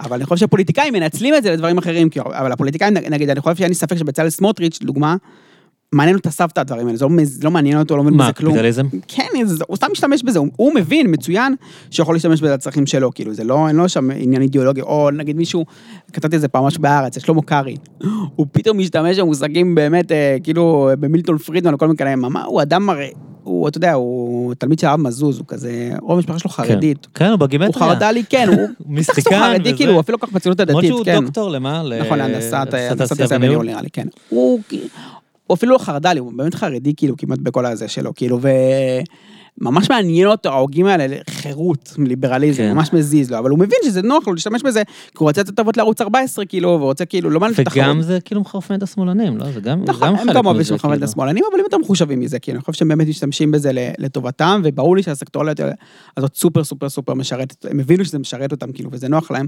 ולכן הם כל הזמן דוחפים לשם, באמת הממשלה הזאת הביאה את זה לשיאים חדשים, כאילו, זה משהו שהוא מאוד מאוד קיצוני. האם נתניהו כיוון לשם מההתחלה? לא יודע, כאילו, אני לא בטוח שזה, מתישהו ראה שזה עובד לו, כאילו, הסיפור הוא- הזה. הוא- הוא- הוא זה האידיאולוגיה שלו, לא? כן, אני חושב שהוא כאילו, באמת מאמין בימין כן. כלכלי, כאילו, אבל אגב, אתה רואה דווקא בשנים האחרונות שהוא כאילו לא עושה עם זה כלום, והוא רק משתמש בו. אה, ברגע שזה איים עליו, הוא אז הוא הפסיק עם זה. ברקסים, כן. כשהוא ראה אבל- ב-2003 מה הוא חטף אז, אז הוא כן, הפסיק. גם הנזק שקרה לו ב-2003, ואז המחאה של 2011, 11. כאילו, כמה נכון. שהיא נענעה לו את ה...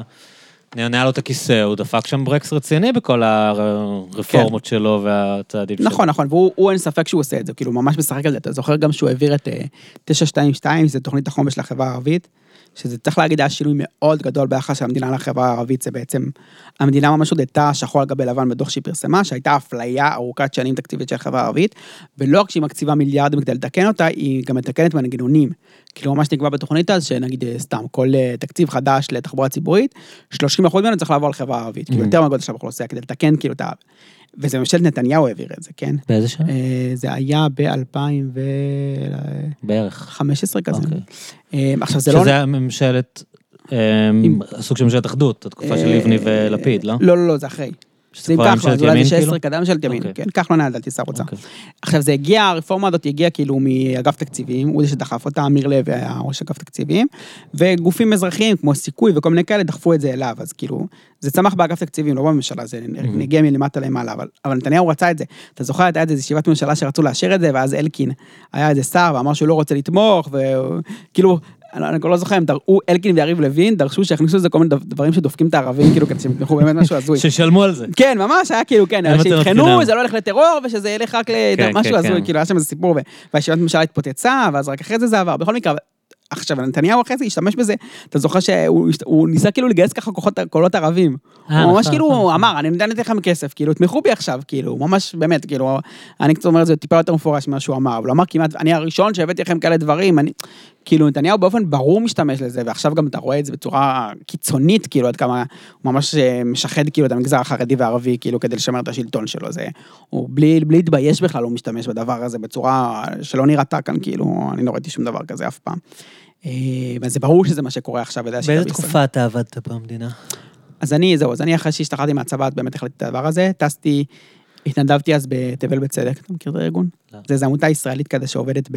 תבל מה? בצדק. אוקיי. אה, כזה גוון יהודי כזה, אה, עובדת ב... באסיה ובאפריקה. התנדבתי בנפאל, עבדתי שם עם נוער, היה מאוד מעניין האמת, אה, החוויה. הייתי כאילו... אבל מה זה חינוך? היא עושה כל מיני דברים, היא עושה פיתוח בינלאומי כאילו מה שנקרא, אז אני, אני ממש השתחררתי, הייתי קומונר בבני עקיבא בשוהם, זה אמריקאים? זה? ישראלים ואמריקאים, כן, אבל זה כמובן, זה כזה תיקון עולם כזה, כן, זה ברוח כן. אמריקאית. כן. אז אני ממש השתחררתי מהצבא, הייתי קומונר בבני עקיבא, ואז הייתי איזה חצי שנה, ואז טסתי ועבדתי עם נוער נפאלי, וזה היה כאילו באמת חוויה, זה היה הזוי, וואו. לעבוד עם נוער דתי לאומי איפה בישראל. בנפאל? הבנתי שנפאל מאוד מגוונת, שזה נכון. ממש לא דומה הצפון והדרום, שזה... כן, כן, זה. אני גרתי בקטמנדו. אז כאילו, בעיקר? עבדנו בעצם, זה העיר בירה, קטמנדו, והיא בעיקר מהגרים כזה, איפה שאני עבדתי, זו שכונה כזאת, אבל היא היא- היא על סמסקה. הערים? היא די הררית, כן. שכונת סלאמס כזאת בשל נפאל, אה, גרתי אוקיי. שם, באמת, תקופה. תשמע, התקופה אולי הכי טובה בחיים שלי. אבל. איך העיר עצמה? לא, לא מדכאת. שמע, יש שם משהו שהוא מאוד מעניין, כאילו, אני לא יודע, אנשים שם חיים באמת תנאים, תת-תנאים, כאילו, אין, אין מים זורמים, כאילו, אין ביוב, אין כלום, באמת, חיים זוועה, אבל א', אין אלימות. תשמע, שזה גם מאוד מעניין תרבותית, כאילו, וזה באמת בודהיסטים? פח הפחים. הם רובם בודהיסטים, כן. אז כאילו זה מעניין דתית באמת לראות אה, מה ההשפעה הדתית של הסיפור, כמעט אין אלימות, כאילו, אני וגם הבנות שהיו אצלנו הסתובבו חופשי בלילה, כאילו, וזהו, אתה לא מפחד שיכעסו אותך, אתה לא מפחד שיעשו לך, עכשיו אני בטוח שיש ביניהם פל גם אונס ורצח ושוד, אבל יחסית כאילו נעים כן. להסתובב בערב כאילו. וגם חבר'ה, נוער מאוד חמוד כזה, מאוד רוצה, מאוד חדור כזה, באיזה רצון כזה לשפר את המדינה שלו ולעשות. ו... אז מה היית עושה. להם פרויקטים? אנחנו כזה? בעצם, בעצם העמותה הקימה שם עוד לפני שהגעתי, הקימה תנועת נוער כזאת נפאלית. ואנחנו עבדנו עם, עם המדריכים שלהם והרכזים שלהם וכל מיני כאלה. כאילו עזרנו להם לבנות את התנועה. אז זה גם היה מאוד מעניין, נגיד פעם אחת רציתי לעשות להם פעילות, וחלק מהפעילות היה לבחור דמות, אה, דמות משפיעה כזה. אז הייתי צריך לבחור, לדעת, לשאול אותם מי הדמויות שהם מכירים, כאילו, לא, לא יודע, אתה יודע, אני יודע בישראלים מי הדמויות, אבל סתם, א', הרבה הכרתי, אבל... אה, אבל היה גם קצת דמויות אחרות, רואים שמושפעים מהבריטים אגב, אה, למרות שלא היה שם ממש שלטון בריטי, אבל. מושפעים מהם. היה את אה, פלורנס אה, נייטינגייל, כן. אבל נגיד אני, אה, היה לי באיזשהו מקום את הראש השם שלה, אבל בישראל היא לא כל כך דמות, כי לנו את האתוס שלה לומדים כל כך. כן. יכול להיות, לא יודע, בית ספר דתי לאומי לדעתי לא מזכירים אותה. כן. אבל אה, היה להם גם אובמה היה, אז כל מיני דמות מוכרות יחסית. אבל אה, אז זו הייתה חוויה מאוד מעניינת, אחרי שחזרתי לארץ, אז אה, התחלתי ללמוד בפתוחה, וראיתי שנפתחה משרה באגף ממשל וחברה במשרד ראש הממשלה. לא היה לי מושג מה זה, אבל ידעתי שכל הפקמיסטים רוצים ללכת לשם. אמרתי, טוב, כנראה זה מקום טוב. אז הגשתי שם מועמדות והתקבלתי לעבוד שם. הייתי שם שנתיים וחצי, משהו כזה, שהיו מאוד מאוד מעניינות. כאילו, הייתי שם הכי זוטר, כאילו, סטודנט. איזה שנה זה היה? אמ, באזור 2013 כזה. הייתי שם ממש זוטר, כאילו, אבל, אה, אבל יחסית נתנו שם המון חופש לסטודנטים, כאילו, כאילו יזמתי החלטות ממשלה, כאילו כזה, בהרבה כסף, לא מעט כסף, כאילו.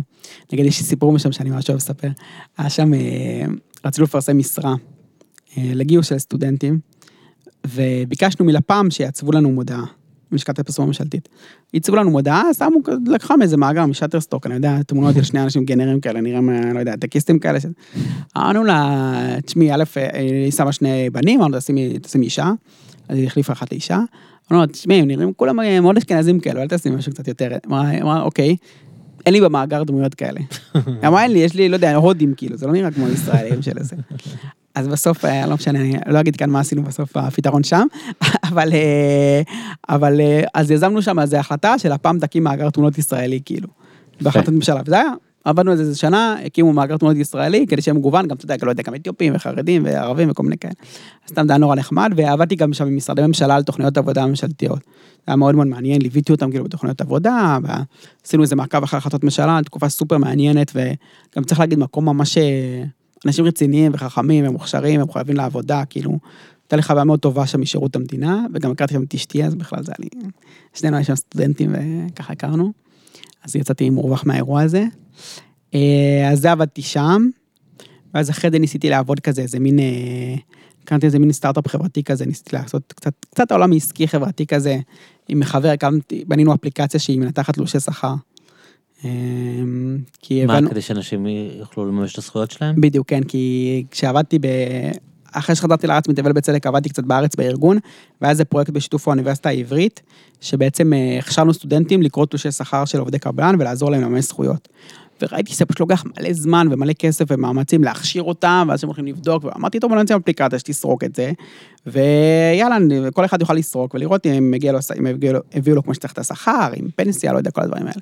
אז המצאנו את זה, ואפילו גייסנו קצת כסף, ואנחנו לא כזה, ואז הכרתי גם את תל אביב האחרת, אגב, הגענו, היינו שם בכל מיני כאלה מאיצים טכנולוגיים, אקסלרטר, אז הכרנו כזה, אתה יודע, גוגל, פייסבוק, פתאום ראיתי את המגדלים של תל אביב כזה, כאילו עולם מאוד אחר ממה שאני הכרתי, כאילו, אה, אז זו הייתה תקופה מעניינת, בסוף זה קרס, אגב, כי פשוט בישראל אין תקן, כאילו, של איך אמור לראות תלושי שכר, וזה היה מאוד קשה לסורקים לקרוא, זה לא היה בלתי אפשרי, אבל זה היה מאוד מאוד יקר, כאילו, וזה. אה, ואגב, היה לי בטח היום זה יותר פשוט כבר. כאילו יש טכנולוגיות. הטכנולוגיה הרבה יותר טובה, כן. וגם בכנסת הקודמת, בממשלה הקודמת, ממשלת השינוי, אז ביחד עם חברת הכנסת נעמה לזימי הגשנו חוק שהוא קובע תקן לאיך נראות תלושי שכר. כי כאילו סגרנו את החברה, אבל רציתי עדיין לעשות את הדבר הזה, והוא אפילו עבר בקריאה ראשונה, אבל לצערי הכנסת נפלה, זה בקריאה טרומית. הכנסת נפלה, זה נעלם. אבל אני עדיין שומר את החוק הזה, הוא יעבור מתישהו. אמ, אז, אה, אז זה היה, אז זה היה אז, בקיצור, ו, ואז קצת, אמ, רוצה להיזכר מה עשיתי, אני חושב שאז התחלתי לעבוד אה, בקרן. כאילו הגעתי לקרן, קרן ברגע צלנסון די בטעות, התגלגלתי אליה. עשיתי איזה עבודת פרילנס כאילו לקרן, ואז כזה. אבל זה לא שהיה לך איזה חוויה קשה בשירות המדינה, שאמרת... לא, היה לי חוויה טובה בשירות המדינה, הפוך, היה לי כאילו חוויה טובה בשירות המדינה. אה, אני אגיד לך משהו אבל על זה, שקשור למה ששאלת אותי קודם על העמדות שלי, אז הייתי, כשהייתי נער, הייתי עוד כזה יחסית שמאלני חברתי כלכלית, וכבר התחלתי לנטות, כאילו ככה פירשתי פשוט את העמדות של בני עקיבא ואת מה שלמדתי, וגם הייתי פעיל אז במעגלי צדק, שהייתה אז פעילה, של חילי טרופר, הוא היה זה, הקים את זה. אמ, ואני זוכר שבהתנתקות הייתי בן 18 ותמכתי בהתנתקות, אז כנראה שכבר אז הייתי גם די שמאלני, אני זוכר את זה כאילו, שזה היה מאוד חוויה קשה גם אגב, כי כאילו כל הציונות הדתית הייתה- הייתה פילה נגד זה, והייתי גם מדריך בבני עקיבא אז, ואני הייתי בעד, והיה כאילו מאוד קונפליקט קשה סביב האירוע הזה. אמ, אבל, אבל גם עם השנים נהייתי יותר שמאלני, כאילו אני מסתובב בחברה יותר שמאלנית וקורא יותר, ויש לי גם סוציאלי, אין לי ספק שיש לי גם סוציאליזציה פשוט של, ה, של האירוע הזה, אבל כן היה קשה בשירות המדינה הסיפור הזה, כאילו, אנשים היו טובים, וה, ועשו דברים טובים, אבל כאילו הרגשתי שבסוף, א', אני משרת ממשלה שאני לא מאמין בה. כאילו אני מקדם, אתה יודע, אני עוזר לזה שהחלטות ממשלה יהיו ממומשות, אבל אני לא אוהב את החלטות ממשלה, אז מה זה עוזר? כאילו, יופי, שהם יתממשו, אבל עדיף, אולי עדיף שלא יתממשו, כאילו, זה, זה עדיף. ב', הרגשתי שאני אדם פוליטי ואני אוהב להתבטא פוליטית ולעבוד פוליטי, והיה לי קשה, כאילו, כל האירוע הזה של להיות, כאילו, שאסור לי פתאום להתבטא בנושאים האלה וזה. וג', הרגשתי גם שזה כאילו, מעולה שיש שם אנשים טובים ועושים עבודה טובה, אבל בסוף, אם לא יהיה שינוי מהראש, כאילו, זה לא יקרה כלום, כי... אז בתקופה הזאת נתניהו עוד לא היה בפאזה הנוכחית שלו, אז כאילו, גם אז זה ענייני חברה וכלכלה והחברה הישראלית עניינו לו את הסבתא, כן, זה לא עניין אותו בכלל, אבל הוא כן נתן לאנשים טובים לעשות את העבודה, הוא מינה כאילו מנכ"לים רציניים, אז אה, הראל לוקר היה מנכ"ל, ואז אה, אלי, אני כל פעם שכחתי את המשפחה שלו, היה עוד מנכ"ל אחריו, שניהם היו אנשי ימין, כשהשני היה עוד ממש איש ימין, איש ימין דתי, מתנחל, גם הוא היום המנהל בארץ את הפעילות של האחים קוך, כאילו, זה היה שתבין את הבן אדם, כאילו, אבל אדם רציני, כאילו, אתה יודע, בא לעבוד, כאילו, אה, זה, אז בסך הכל דברים תפקדו, אבל בגלל שזה לא עניין את נתניהו באמת, אז לא קרה שום שינוי רציני, כאילו, פשוט, אתה יודע, כיבוס שרפות קצת. שיפור קצת פה, שיפור קצת שם, שיפ... כיבוס שרפות, אבל לא היה ראש ממשלה שאמר כאילו וואלה, אה, מערכת תרבות קורסת, אה, מערכת תכנון קורסת, אני צריך לטפל, לשים שם מלא כסף ולטפל בזה. אלא, טוב, תעשו קצת תיקון פה, תעשו, תשימו פלסטר פה, פלסטר שם, זה הפריע לי, כאילו הרגשתי שזה לא מספיק, אה, וכאילו הרגשתי, התובנה שלי הייתה שזה חייב לעבור שינוי דרך הפוליטיקה. כאילו בסוף אם לא יהיה שינוי פוליטי לא יקרה כלום, כאילו. כן, אבל היום אני חושב שאתה לפחות מזוהה אצלי עם אנשים שיש להם הרבה ביקורת גם לגבי כאילו הדרג הפקידותי באוצר, נכון? נכון, כן, אז גם, גם אז הייתה לי, כאילו, אה, גם אז הם היו כוח מאוד, אה, לא יודע, ריאק- ריאקציוני בהקשרים כלכליים, כאילו, אה, מה, לא יודע, נערי האוצר או אגף תקציבים בעצם, מה שנקרא. זה נכון, למרות שאני חייב להגיד שדווקא אני מרגיש שאני בשנים האחרונות קצת פחות ביקורתי עליהם, כי אני מרגיש שהביקורת עליהם את הביקורת מאנשים אמיתיים שצריכים להיות מבוקרים, שזה בסוף הפוליטיקאים. אני גם ראינו, פשוט ראיתי בקורונה נגיד, שכשנתניהו וישראל כץ, שהיה שר אוצר, כשהם החליטו שצריך להוציא מלא כסף כדי לתמוך אנשים בקורונה, הם העיפו את אנשי אגף תקציבים הצידה ופשוט עשו את זה. ועשו את זה, כי לא היה להם כוח למנוע את זה, ואתה גם רואה את זה בממשלה הזאת, אנשי אגף תקציבים מאוד לא אוהבים את הכסף לקצבאות ולחינוך חרדים, אבל זה אכפת לממשלה, אז היא עושה את זה. אני חושב שכאילו בדינמיקה הם הממשלתית... נכנסו למין ואקום כזה שהפוליטיקאים לא עשו את העבודה שלהם ואז הם צברו מלא כוח, כאילו? לא, לא, נתניהו לא באמת היה אכפת מזה. זאת האמת, פשוט לא היה אכפת לו מהנושאים האלה, זה לא עניין אותו בכלל. אז הוא נתן להם פשוט להתנהל. אבל הרבה כאילו. הטענה הזה של לאורך השנים שהם גם אמ, מנצלים את המקצועיות שלהם ואת הבורות של הפוליטיקאים כדי אה, לקדם מדיניות ש... כן. זאת אומרת שפוליטיקאים חצי מהזמן בכלל לא מבינים כן. מה... לא, זה נכון, יש להם הרבה יותר מדי כוח, המערכת בישראל מנהלת לא טוב, וגם צריך להגיד שמול שר נקודתי, הם יותר חזקים משר. זאת אומרת, אם יש שר עכשיו, שר, לא משנה, בריאות, רווחה, לא יודע איזה שר, והוא כאילו יש לו מאבק נגד אנשי אגף, אגף תקציבים, רוב הסיכויים שהם ינצחו אותו, שזה הזיה, כאילו, והם מתערבים בפעילות של המשרדים, הכל נכון, כאילו, זה נכון הדברים האלה, וזה בעייתי, אבל אם אתה מסתכל על המקרו, כאילו, בסוף נגיד גם שר הבריאות, הוא יצליח לשכנע אותם שלא יודע, צריך לעשות אה, צעד כזה ולא צעד אחר, זה אחלה, כאילו, אבל, אבל הבעיות של ישראל יותר אקוטיות מזה, הן מדברות, כאילו, הבעיה העיקרית, הרי בסוף, מבחינת ההוצאה של ישראל, ישראל פשוט, התקציב שלה קטן מדי. היא פשוט לא מציעה מספיק כסף על שירותים אזרחיים, אז כאילו, אתה יודע, אם בוויכוח הפנימי לא יוציא יותר כסף על ביטחון או על בריאות, אז זה נחמד, אבל זה לא השאלה העיקרית, כאילו. ובסוף השאלה הזאת היא קשורה לראש הממשלה ושר האוצר, ואם היו מחליטים משהו אחר, ראש הממשלה ושר האוצר, אז הם היו יכולים לפעול נגד אגף תקציבים. אז מול שר בודד, אבל סתם אני אומר, כאילו, לא כדי לפתור אותם, אבל יש, יש תחושה בדרך כלל ששרי אוצר מתחלפים, ומגיעים מול הפקידים, ראית את זה מאוד חזק נגד אצל יאיר לפיד.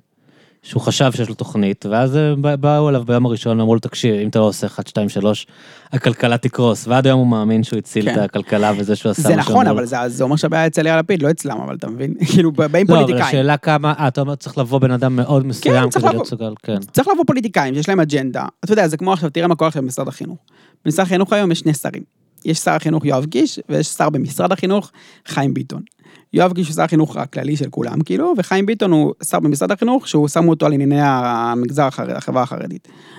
אז יואב קיש הוא אדם חסר אידיאולוגיה לחלוטין, באמת אופורטוניסט מוחלט, כאילו, שלא מבין כלום מערכת החינוך גם. כן, לא מעניין אותו. בא, לא, זה לא מעניין אותו, הוא בא בשביל השם שלו והטייטל שלו והכוח שלו.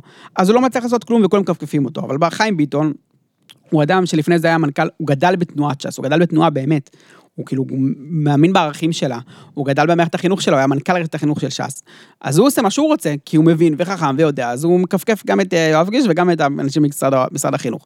אבל ככה צריך להיות, אתה כן. יודע, זה זה לא חוכמה. אז סביר שנתניהו, כשהוא יודע את זה, אז הוא ממנה אנשים למשרד האוצר. כן, זה נוח לו, הוא שלא. יוכלו... חלשים, כאילו, כן. ושנוח לו, והוא, והוא בעצמו זה לא מעניין אותו, אז הוא לא עושה את זה.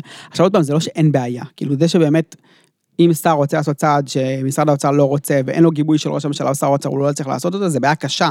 וזה שמשרד האוצר מתערב בכל תת סעיף, כאילו, של ה... של ה... במשרד, ממש ברמות... ברזולוציות שקשה להבין כאילו עד כמה הוא מתערב, זה בעיה קשה, וזה שהוא, כל הזמן דוחף באמת לליברליזם כלכלי ולהפרטות, ושאין לו שום חשיבה לטווח ארוך, ושהוא תמיד גורם ריאקציוני כאילו להוצאות חברתיות, זה בעיה קשה, אני לא אומר כאילו שזה לא בעיה.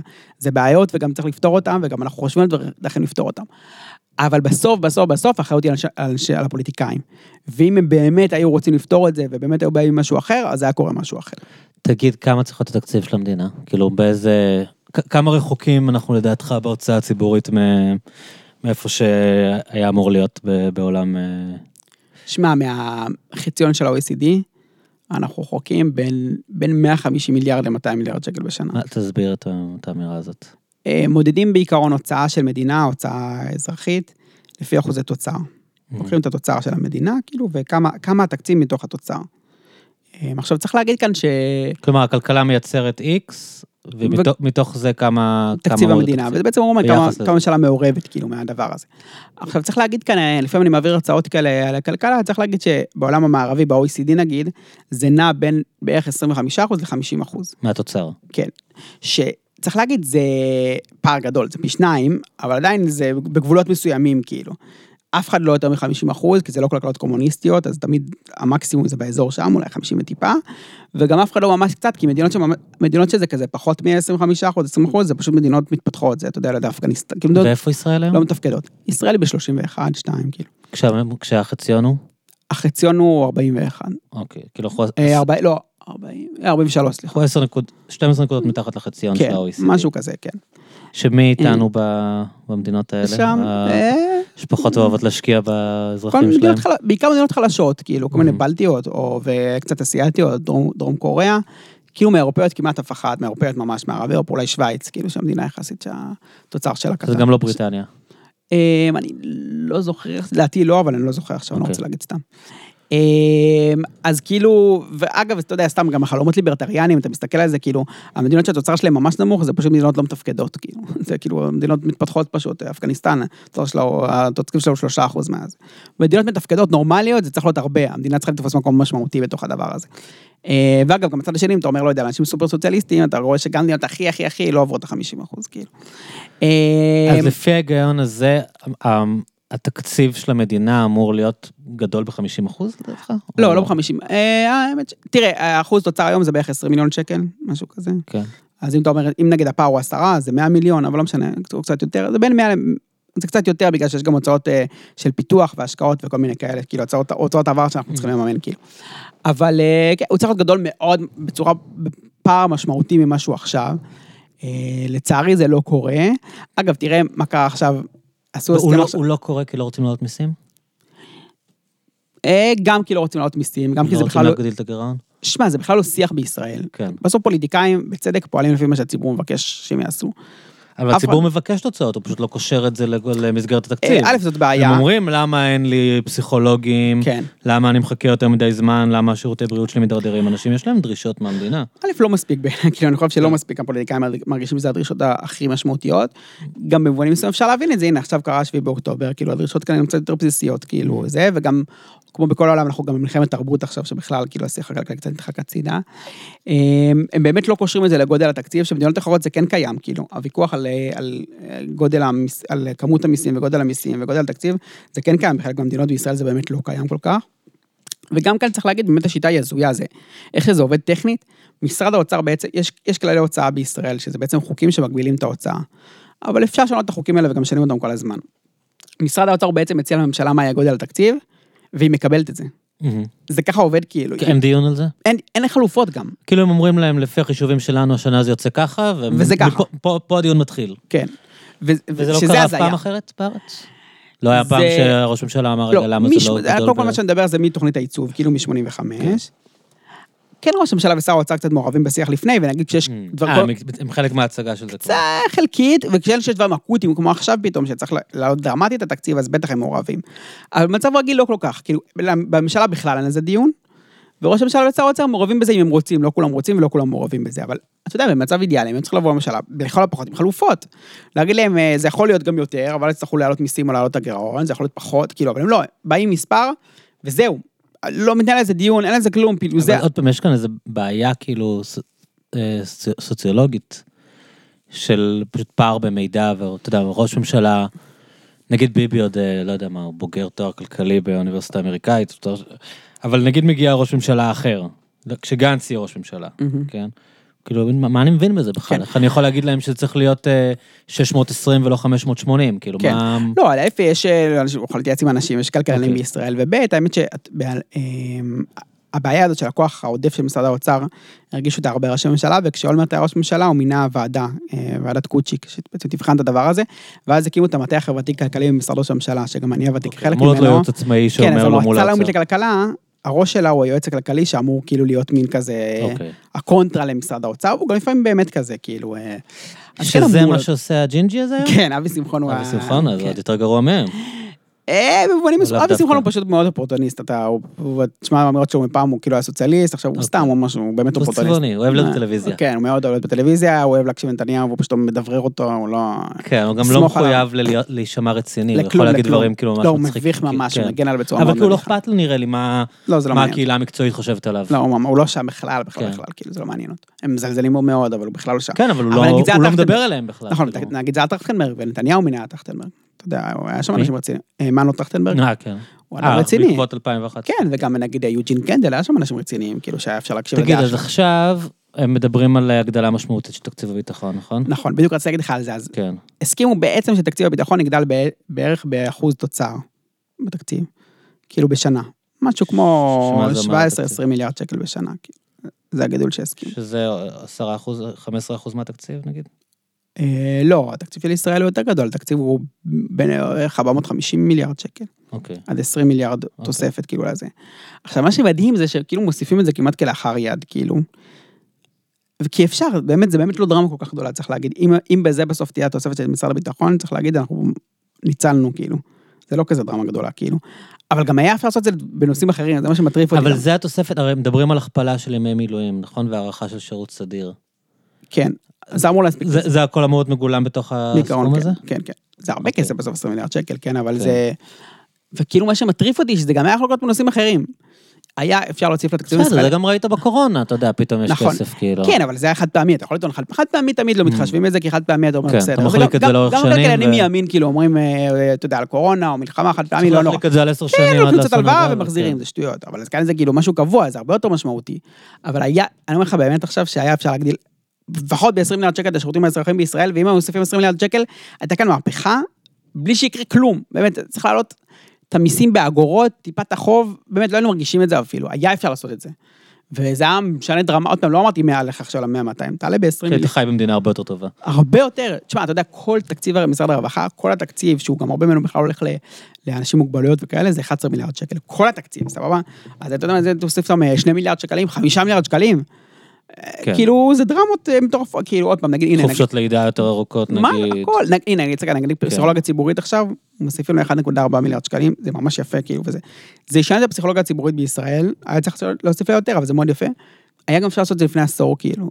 זה, זה... אבל עכשיו זה בגלל, כאילו, הצמידו את זה לפוסט-טראומה של השבעה נכון, זה באוקטובר. כאילו כבר הגיע, אתם בוחרים שנים, אנשים מתריעים שהכל שזה הכל בקריסה. בקריסה, ועכשיו בעיקר- כאילו בגלל בעיקר 7 אחרי באוקטובר. אז- הקורונה, אנשים פשוט לא נכון. לא הצליחו להשיג תור בכלל, כאילו. כן, תשמע, בזה גם אני בסוף, בסוף, בסוף, באמת, אני בעיקר האשם בזה זה נתניהו, צריך להגיד, פשוט הוא ראש הממשלה כל השנים האלה וזה לא מעניין אותו. כן, לצערי הרב, צריך להגיד שממשלת השינוי לא עשתה בהקשר הזה כלום. אין מה להגיד. יש להם אותה אידיאולוגיה, הם לא- לא חלקו נכון. עליו בזה. אה, יכולים... תשמע, תראה, כן צריך להגיד שזה זה לא רק אידיאולוגיה, כאילו נגיד נתניהו לא אכפת לו מזה. זה עניין אחר, זה אפילו לא אידיאולוגיה, זה פשוט לא מעניין אותו. זה שהמערכת החינוך בישראל קורסת, זה פשוט לא מעניין אותו. זה שפסיכולוגיה ציבורית, הוא כאילו... אני חושב שיאיר לפיד ובנט כן אכפת להם מזה. אכפת להם החברה בישראל, כאילו, הם לא רואים את עצמם, נתניהו רואה את עצמו ב-level אחר, הוא מבחינתו כאילו מנהיג אה, היסטורי שנלחם מול איראן וזה, ממש מעניין אותו שיש תור לרפואה הציבורית, זה לא מזיז לו. בנט ולפיד אני לא חושב שהם שם, הם כן כאילו יותר רואים את האזרחים של זה, אבל... לא, אבל הם מאמינים בשיטה של הוצאה נמוכה. כן, כאילו. אבל אפילו את זה הם לא עשו כל כך טוב, לא יודע, זה עשו רפורמות ליברליות. הם פשוט לא כל כך עשו, כאילו, הם רק המשיכו כזה מה שהיה. אני יכול להגיד אולי לטובתם, כאילו, אתה יודע, שגם היו קצת בהלם, לא, לא הכירו את הסיטואציה בכלל. גם באמת הייתה קואליציה מאוד, אה, מאוד אה, לא הומוגנית, כאילו, זה מאוד הקשה. ואני כן אגיד גם שיש המון התארגנויות לקראת, עכשיו, יש המון התארגנויות לקראת היום שאחרי, כולם אופטימיים שתהיה ממשלה, בקרוב ממשלה אחרת, שכאילו כן מבקשות לשנות את זה. כאילו שאומרות, די, צריך לעשות בישראל, אי אפשר להמשיך כמו מה שהיה, כאילו, וצריך לעשות כאן שינוי בהרבה דברים. צריך לעשות כאן חוקים משמעותיים שיעשו שינוי. מין בנייה מחדש כזאת אחרי ה... כן, כן, יש כל מיני אבל מכונים. בהקשר הזה, בישראל כאילו מבחינת המקרו-כלכלה של ישראל, יש את הטראומה של מלחמת יום כיפור, וכאילו ה... הרבה קושרים בעצם את ההיפר-אינפלציה ואת הקריסה של הכלכלה להוצאות הביטחוניות של, של מלחמת יום כיפור, שפשוט התקציב הביטחון עלה משנה לשנה, והטראומה של המלחמה הזאת גרמה לאנשים להרגיש שאין אין סכום שהוא מספיק כדי להשקיע בביטחון, ו... ובסופו של דבר זה, הדבר הזה כאילו גם העלה את החוב הלאומי בצורה כן. כן. קיצונית, ו... והביא, הו- הוליד בסוף את ה- את ההיפר-אינפלציה עד הקריסה של הכלכלה לגמרי. אה. אין, אין כאן אנשים שכאילו חוששים מתסריט כזה, ש... שהצבא היום פשוט ימשיך לבקש תקציבים ואף אחד לא יעז להגיד לו לא, כן. ו... יש, א', הרבה מדברים על העשור האבוד, והעשור האבוד, כולם מזכירים את זה כל הזמן, אבל צריך להגיד שסיטואציות מאוד אחרות. א', ישראל נכנסה למלחמת יום כיפור עם חוב של איזה 120% מהתוצר, ישראל נכנסה לעכשיו חוב חצי, 60% מהתוצר. שאמרנו אחוז תוצר זה 20 מיליון, מיליארד שקל. כן. זה כאילו פער. יש, יש הרבה גירעון להגדיל ולהיות באזורים מיליון, סבירים, יש לנו כאילו. מנעד הרבה הרבה הרבה יותר גבוה להעליג. ב', ההוצאות הזו היו הרבה יותר גבוהות.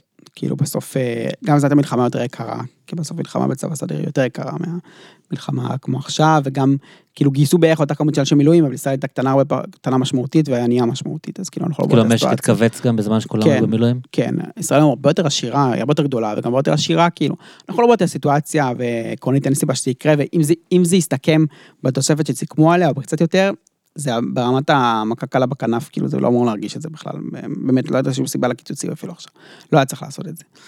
אה, מה ש... כי זה כן מאוד יקשה כמובן על השיח שאומר שצריך לא להגדיל את השירותים האזרחיים, כי עכשיו עוד יגידו, עוד תירוץ, למה לא? כן, למרות שאתה יודע, אתה מסתכל על ה... אם אתה מסתכל, אפילו ב-20 שנה האחרונות, תקציב הביטחון כשיעור מהתוצר ירד משמעותית, זה עד ל-6 אחוזים, בתחילת שנות האלפיים, היום זה בערך 3 אחוזים. אבל למרות שהוא ירד משמעותית, ההוצאה האזרחית כמעט לא גדלה. פשוט כל ההוצאה קטנה. כאילו היא גדלה טיפונת, זה לא לא התקזז אחד מול השני. לא הבנתי. זה לא ש... אם אתה מסתכל על תקציב הביטחון משנת 2000 עד היום, במונחי תמ"ג הוא הרבה יותר נמוך, כי כן, הכלכלה- ירד בחצי. הכלכלה צמחה והוא והוא לא צמח. אותו כסף. כן, כאילו. הוא נשאר בערך אותו דבר, כן. כן, צמח. מ-6 אחוזים ל-3 אחוזים. כן, אז כאילו אנחנו מרגישים אותו פחות, למרות שיוצא אותו כסף, כי נכון. הכלכלה גדלה. אבל היית חושב שבכסף הזה שנחסך, אז יוציאו אותו על חינוך בריאות רווחה, אבל זה לא. פשוט צמצמו אותה. כן, פשוט צמצמו את ההוצאה. אז זה מראה כן, כי שנים. הבטיחו לנו שכשיהיה שלום, נוכל לצמצם את הוצאות הביטחון, ואז יהיה כסף למלא דברים. נכון. אבל בסוף היה כסף לפחות מיסים ל... נכון. כן, עכשיו תשמע, זה לא שזה גם רע שיש לאנשים הכנסה פנויה, זה הכל, כאילו, זה לא רע בפני עצמו, זה בסדר, זה כן, לא ממש מישהו גנב את הכסף הזה. כן. כן, נכון, כמובן, אבל מגדיל פערים, וכמובן בסיטואציה כמו שישראל נמצאת בה, שבמצב כל כך קטסטרופלי של השירותים החברתיים, זה כולנו משלמים את המחיר של הדבר הזה, גם לא רק העניים, כאילו, כן? כן, גם גם ביניים. מעמד הביניים, וזה, מרגישים את הקריסה הזאת. זה נכון על אחת כמה וכמה שישראל באמת גדלה, פיז, כאילו הכמות האנשים בישראל גדלה מאוד, והצורך לתכנן כאן דברים, נגיד תחבורה ודיור וכאלה, מאוד גדל, וכשלא נערכים לזה כמו שצריך, אז המצב גרוע וגם הולך להידרדר בהקשרים האלה. אני כן מרגיש כאילו מהשיח עם פול- לא מעט פוליטיקאים במקומות האלה, ולא מעט אנשים שסביב הפוליטיקאים, מכונים וכאלה, שיש הבנה של זה, וכאילו קצת, כולם קצת בטראומה, אני חושב, ממשלת השינוי. אבל... אה, למה בישראל השיח הוא תמיד כאילו שיח של יוקר המחיה, ואף פעם לא שיח של שירותים חברתיים? כאילו. אנשים... זאת אומרת, אתה- השיח הכלכלי מסתכם תמיד ב... בכמה, אתה יודע, בלשלוח את העיתונאית לסופר ולהסתכל על התוויות של המחירים ועל הפסטה. כן. אה, בזמן שכאילו בשירותים חברתיים, אתה יודע, יכולים לקחת לך... בערך, אתה יודע, אלפי שקלים, מאות שקלים, דברים הרבה יותר גבוהים מההתייקרות של הפסטה, ולאף אחד כאילו לא... כן. א', צריך להגיד שנתניהו הצליח באתוס הזה מאוד חזק בנאום שלו על האיש השמן וכל ה... זה עבד, כאילו, הוא אורטור טוב, הוא מצליח לשכנע אנשים, וזה כאילו, הצליח, הצליחו לשכנע את האנשים בישראל שהמגזר הציבורי הוא הבעיה ולא, ולא הפתרון. אה, ב', כן, באמת יש עלייה משמעותית של יוקר המחיה בישראל ב-10-15 שנה האחרונות, שאגב היא מאוד לא ברורה, כאילו, אני קראתי על זה הרבה הסברים ואף אחד לא ממש שכנע אותי, כאילו, אולי ההסבר הכי משכנע את ההתחזקות של השקל, למרות שזה אמור ליצור אפקט הפוך, אבל לא משנה, זה מאוד לא ברור למה פתאום. אם מסתכלים על לפני 10-15 שנה, היינו כמעט אותו יוקר מחיה של ה-OECD, וזה פתאום קפץ, כאילו. יכול להיות שמחירים ירדו שם, ופה פשוט לא ירדו ככה, לא יודע מה הסיבה לזה, אבל זה באמת מוזר, כאילו, באמת נהיה כאן יוקר מחיה. אגב, אם תסתכל עכשיו, אחרי האינפלציה שהייתה בכל אירופה וזה, הפערים מאוד הצטמצמו. כאילו, אנחנו היינו הרבה יותר יקרים, ועכשיו זה פער משמעותית קטן. בדיוק ראיתי איזה מישהו שהוא כתב שהיה מזמין מחו"ל, נראה לי, אה, מברשות שיניים או משחות שיניים ספציפיות או משהו, והוא פשוט ראה איך זה כבר לא משתלם.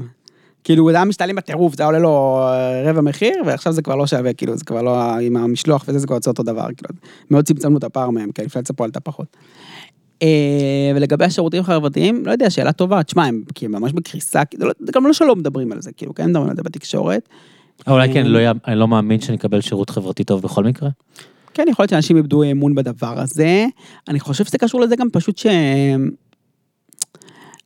כאילו בגלל שבישראל בסוף אנשים לא מצביעים על כלכלה, הם לא מצביעים על זה, ועכשיו עוד יותר אפילו, אז זה פשוט לא נהיה אישו ציבורי, ואולי יוקר המחיה כן מרגיש משהו שהוא כאילו...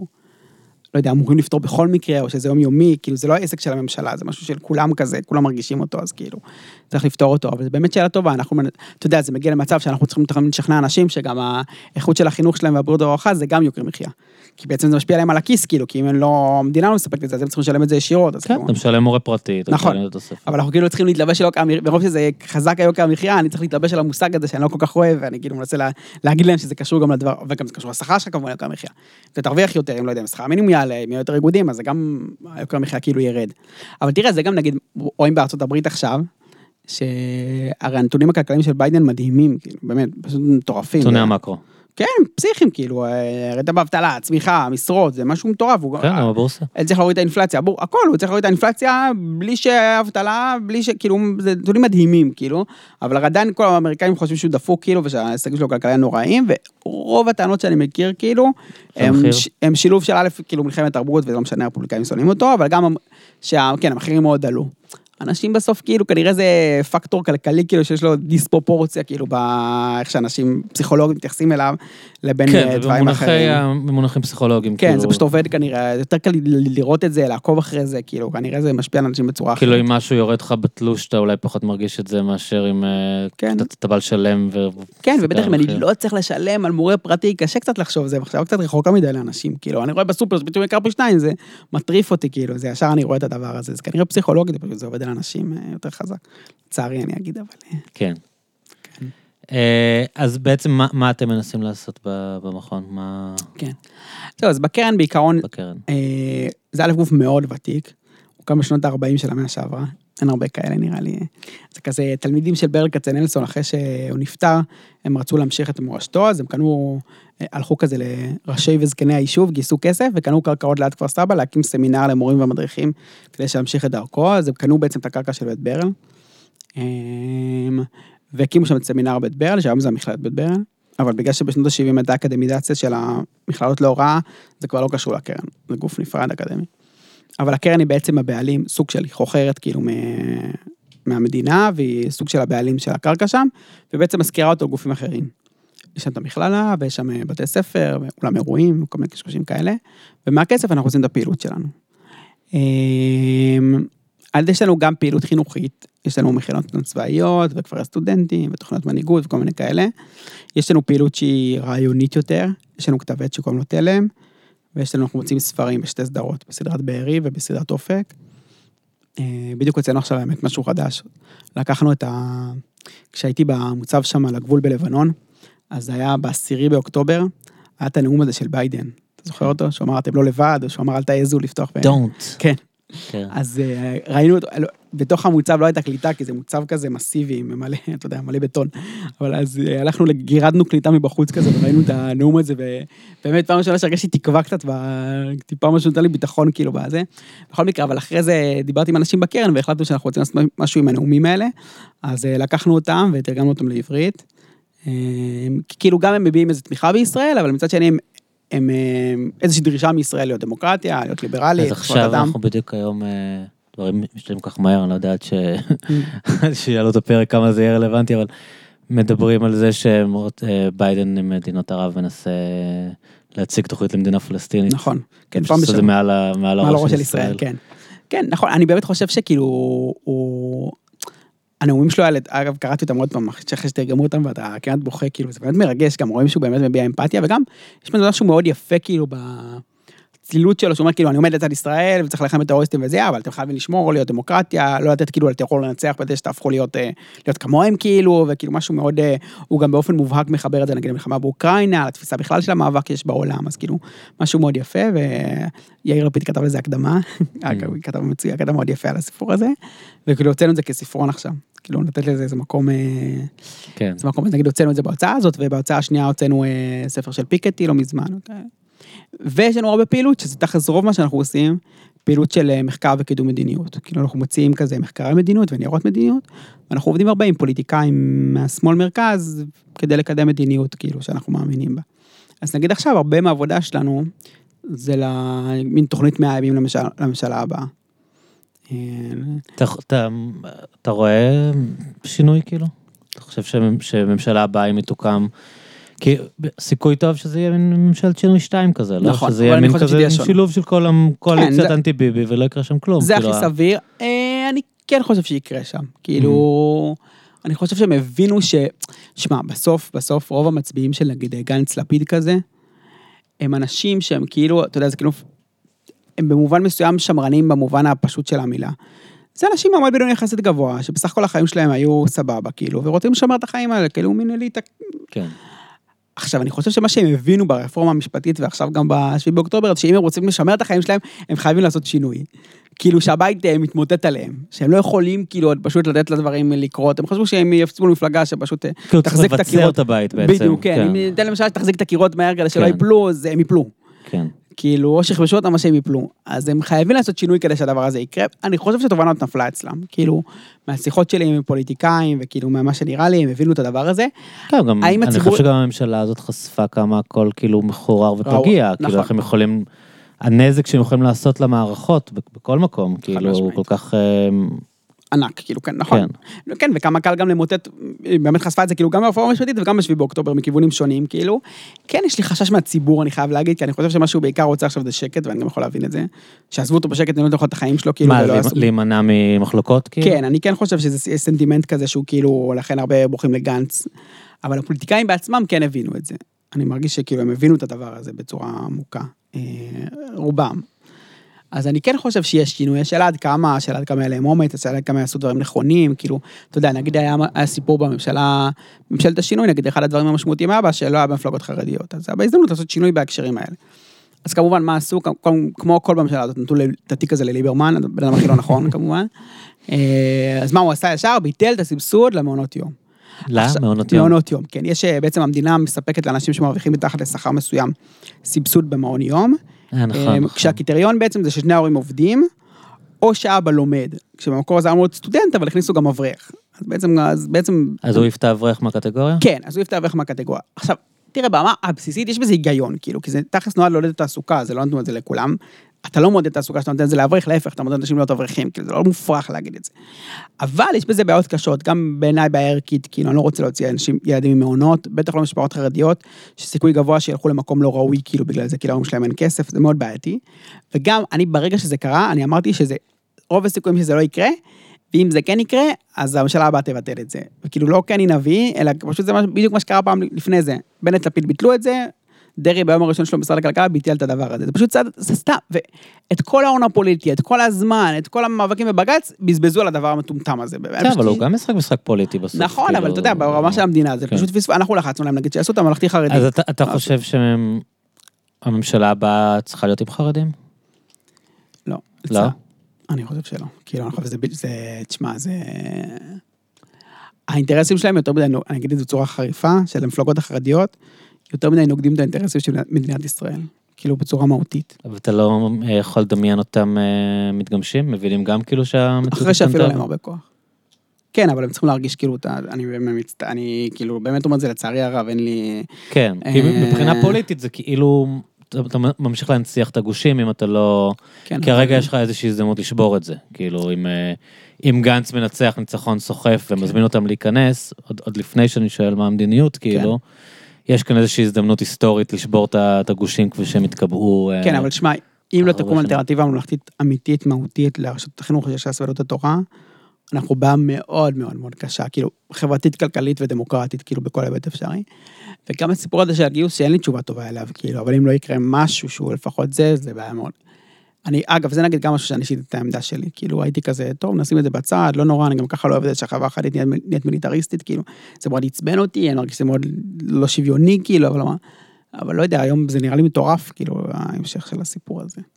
אה, שאלה אם הם מסוגלים אה, באופן אה, יזום, כאילו, להסיק מסקנות. אתה חושב שזה לא יכול לקרות? לדעתי לא.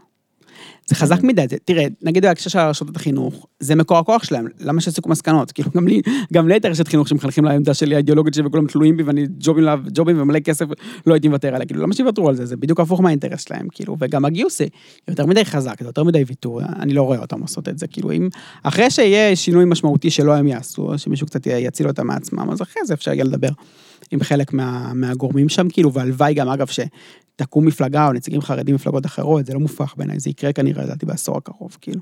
יהיה יהיה למצביעים חרדים אלטרנטיבה אחרת, כאילו, יש מספיק אנשים, כאילו, שכבר התגבשו שם, כאילו, שיהיה להם לפחות מועמדים חרדים ממפלגות אחרות או מפלגה אחרת. אז זה כן יכול לקרות, אני חושב. מעניין. אמ, כן, אז כאילו, אני חושב, אני חושב, נגיד, בהקשר החרד, לד... אני מאוד מאוד מאוד אופתע אם הממשלה הבאה, נגיד, לא או יחוקקו חוק ממ"ח, או יעשו איזו תוכנית גדולה לממ"ח של הקמה משמעות מסיבית מה של זה בתי אומר? ספר. ממ"ח זה בעצם זרם ששי פירון, כשהוא היה שר החינוך הקים, ממלכתי חרדי. של מה, עם אמ, עם לימודי ליבה בעצם? זה, זה יותר מלימודי ליבה, כי קודם כל כן. אבל לא- להוציא אותם מהחינוך הפרטי ולהכניס אותם למדינה? חינוך, כאילו? בית ספר ציבורי, כמו שאני ואתה למדנו בו, ממלכתי. כל מה שאתה צריך. להיות חרדי, אבל אתה מקבל תחת כן, המדינה. זה חינוך חרדי, אבל כן. אה, זה לימודי ליבה, זה כמובן גם עם פחות... והזרם הזה בכלל לא קיים היום, או שהוא פשוט... לא, הוא אה, קיים? שי פירון הקים את זה כזה ממש מתחת לרדאר, כאילו, באיזה מין, או כן. כמה הורים שכנעו אותו. אז היום זה כבר חמישה אחוז מהחינוך החרדי, כאילו, בגילאים האלה. כשזה גדל, למרות שלצערי הממשלה שמה לזה רגל, כאילו, היא די נאבקת בזה, כי כל פעם השרים החרדים מתנגדים לדבר הזה. אז זה גדל בצורה יפה, וזה די מרשים בבתי ספר האלה. וזה לא רק לימודי ליבה, קודם כל זה באמת, עוד פעם, כמו שאמרנו קודם, זה מוציא מהתלות הזאת בקהילה. כשאתה, אני שמעתי מישהי שפעילה במגזר החרדי בנושא פגיעות מיניות, והיא אמרה כשהיא רצה לפרסם את אחת הפרשות, אולי על ולדר, אני לא זוכר, אז איימו עליה שהוציאו את הבן שלה מהחיידר. היא אמרה, אתם לא יכולים להוציא אותו בממ"ח. כאילו, הוא לא- הוא פשוט לא תחת המגף שלכם, כאילו, אתם לא יכולים.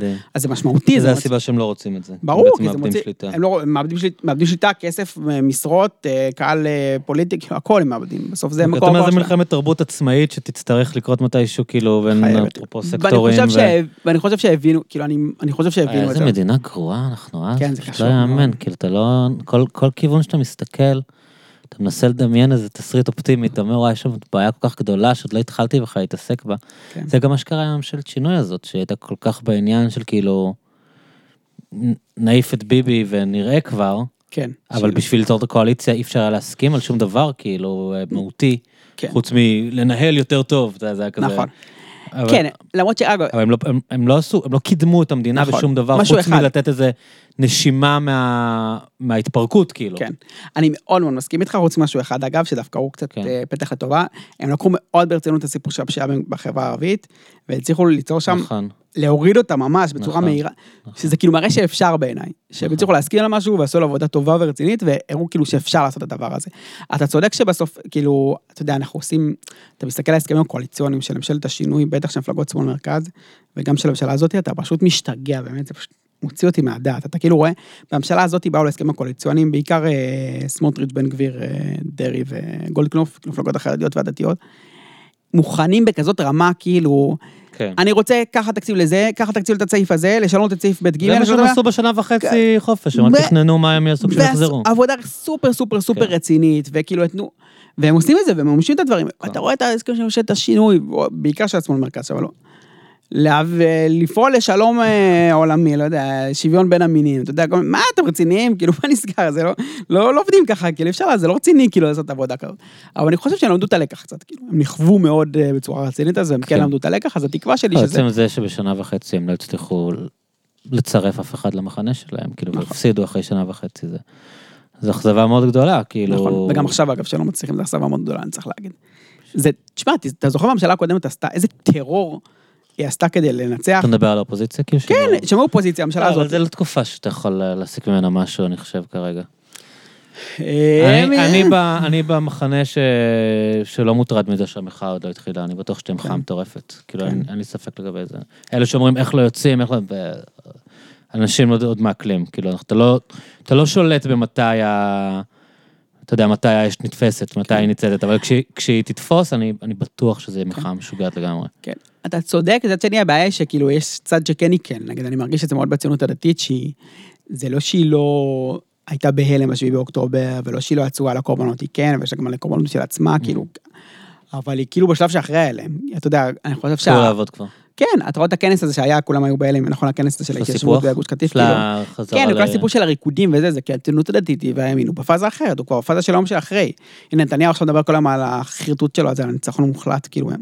אז עזוב את הקשקוש והקמפיין הפוליטי שלו, אבל הוא מבחינתו, הוא ביום שאחרי, הוא כבר עבר את הוא ההלם. חזר, כן. כן, הוא ואני. חושב. שהמרכז שמאל הוא קצת כאילו, נגיד העיסוק ה... בסדר, כי אנחנו פחות פסיכופטים, מה אני אעשה? נכון, כאילו, לא, אתה צודק, אבל העיסוק מלא באמת, בחטופים. אני אתה באמת. קשה לי לחזור לשגרה. לא, אתה צודק. וגם אני כאילו, העיסוק בחטופים הוא חשוב, אני, כן. אתה צודק, אבל חייבים במקביל לזה גם, אין ואקום, כאילו. אין ואקום, ואם צד אחד עדיין בהלם והצד השני כבר כן, קם, אבל כאילו כש- כשתתחיל מלחמה, אז אנשים יקיצו מההלם, אתה כן. מתכוון כאילו כש...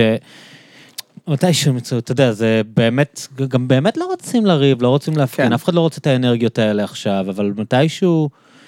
יכול להיות שזה יקרה עכשיו סביב החטופים, אתה יודע, הוא כן. מסכל את העסקה, זה די ברור, כן. כאילו, אתה יודע, הוא לא, הוא לא רוצה את העסקה הזאת. כן. אם, אה, אם גנץ ואייזנקוט, שהם מנהיגים חזקים, כאילו, במיינסטרים הישראלי, ב- ביום שהם יחליטו, לא משנה על בסיס מה, שנמאס להם ממנו, אז אה, יש להם את האחריות שלהם. כן, אני מסכים, אני כשהם יגידו לצאת לרחוב, אנשים יצאו לרחוב. כן. כאילו, אף אחד לא רוצה, אתה יודע, אף אחד גם לא רוצה לצאת בוגד, אף אחד לא רוצה לעשות דמורליזציה, אף אחד לא רוצה להגיד שהוא אה, פוגע בחיילי צה"ל, אף- אתה יודע, כאילו, אתה צריך איזשהו, אלה באמת רגעים שאתה צריך הנהגה. אתה צריך כן. שיבוא אליך, אתה יודע, גדי איזנקוט, עם מה שהוא עבר, עם, ה- עם הסמל שהוא הפך להיות, שיגיד לך, חבר'ה, חייבים לצאת לרחובות. אתה תראה, כן. כל זקנה וכל, אה, אתה יודע, סטודנט יצא לרחוב, כאילו, ברגע שהוא ייתן כן. את ההוראה. אני מקווה מאוד, כאילו גם, אני, אני, אתה יודע, יום ככה, יום ככה, אני מרגיש שאני אופטימי ושם כמה שאני לא פסימי. באמת, נכון. זה באמת נכון, לא, אתה לא, תראה נכון. באביב כאילו ימים קצת יותר ארוכים ומזג אוויר יותר נעים, כן. זה גם... כן, יש יום שאני מרגיש שאני בטוח שהולכת ליפול, ב- אתה יודע, 2024 כבר יהיה ממשלה אחרת, יש יום שאני פחות אופטימי. אני מקווה שזה יקרה. אגב, שים לב שנתניהו מנסה להיפטר מהחבר כנסת בליכוד שיכולים למרוד בו. בדיוק השבוע הוא מינה את אה, אופיר אקוניס הולך להיות איזה שגריר, כן. קונסול בניו יורק או משהו כזה, או כאילו אנשים שאולי איכשהו, אתה יודע, יכולים פתאום אה, הוא אף פעם לא להתהפך עליו. מפסיק אה, לעבוד, אין אין רגע אצלו שהוא כן. לא... אני מאוד מקווה, שמע, זה באמת כאילו... כל כך קיצוני כבר, אתה יודע, זה, אם במצב כזה לא מצליחים להפיל אותו, זה כאילו כבר בלתי, בלתי נתפס כבר, כאילו... לא יודע, אני ממש מקווה. זה באמת, אני גם באמת חושב שכאילו על המנהיגים של השמאל מרכז עכשיו, על איזנקוט, על גנץ, על לפיד, על לא משנה מי, יש להם כל כך הרבה, כאילו, עזוב ברמה של להחליף נתניהו, באמת בעתיד של המקום הזה, כאילו... כן, זה העניין. היכולת של אנשים טיפה לשמור על אופטימיות, כן. למחשבה שיקרה כאן משהו טוב, ליכולת ל- להחזיק כאן את מה שקורה, כאילו כל כך הרבה על הכף, אה, נמצא על הכף. אני כן יכול להגיד שאני, למרות שאני, יש לי הרבה בעיות עם גנץ ואייזנקוט בתור פוליטיקאים, כאילו, אני חושב שפוליטיקאים לא כל כך טובים. הם לא כל כך פוליטיקאים בעיקר פשוט, אבל עזוב טוב, הם לא פוליטיקאים. אני לא- אני לא מסכים עם זה, אבל כן. תסיים. לא, הם צריכים, הם לא פוליטיקאים, הם- הוא תמיד פופולרי, אז מה מה זה לא טוב? אבל- איך איך הוא לא טוב אם הוא אם כל אתה- הזמן כל כך לא, פופולרי? אתה צודק, כאילו? לא, בזה הוא כן טוב, אבל המטרה היא לא רק להביא קולות, כאילו, אתה אתה חייב, בתור פרלמנטר...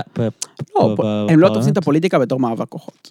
הם תופסים את הפוליטיקה בתור, אה, קצת כמו שתופסים אה, חברה אזרחית, כאילו, זה ניסיון Mhm. להגיע להסכמות ו...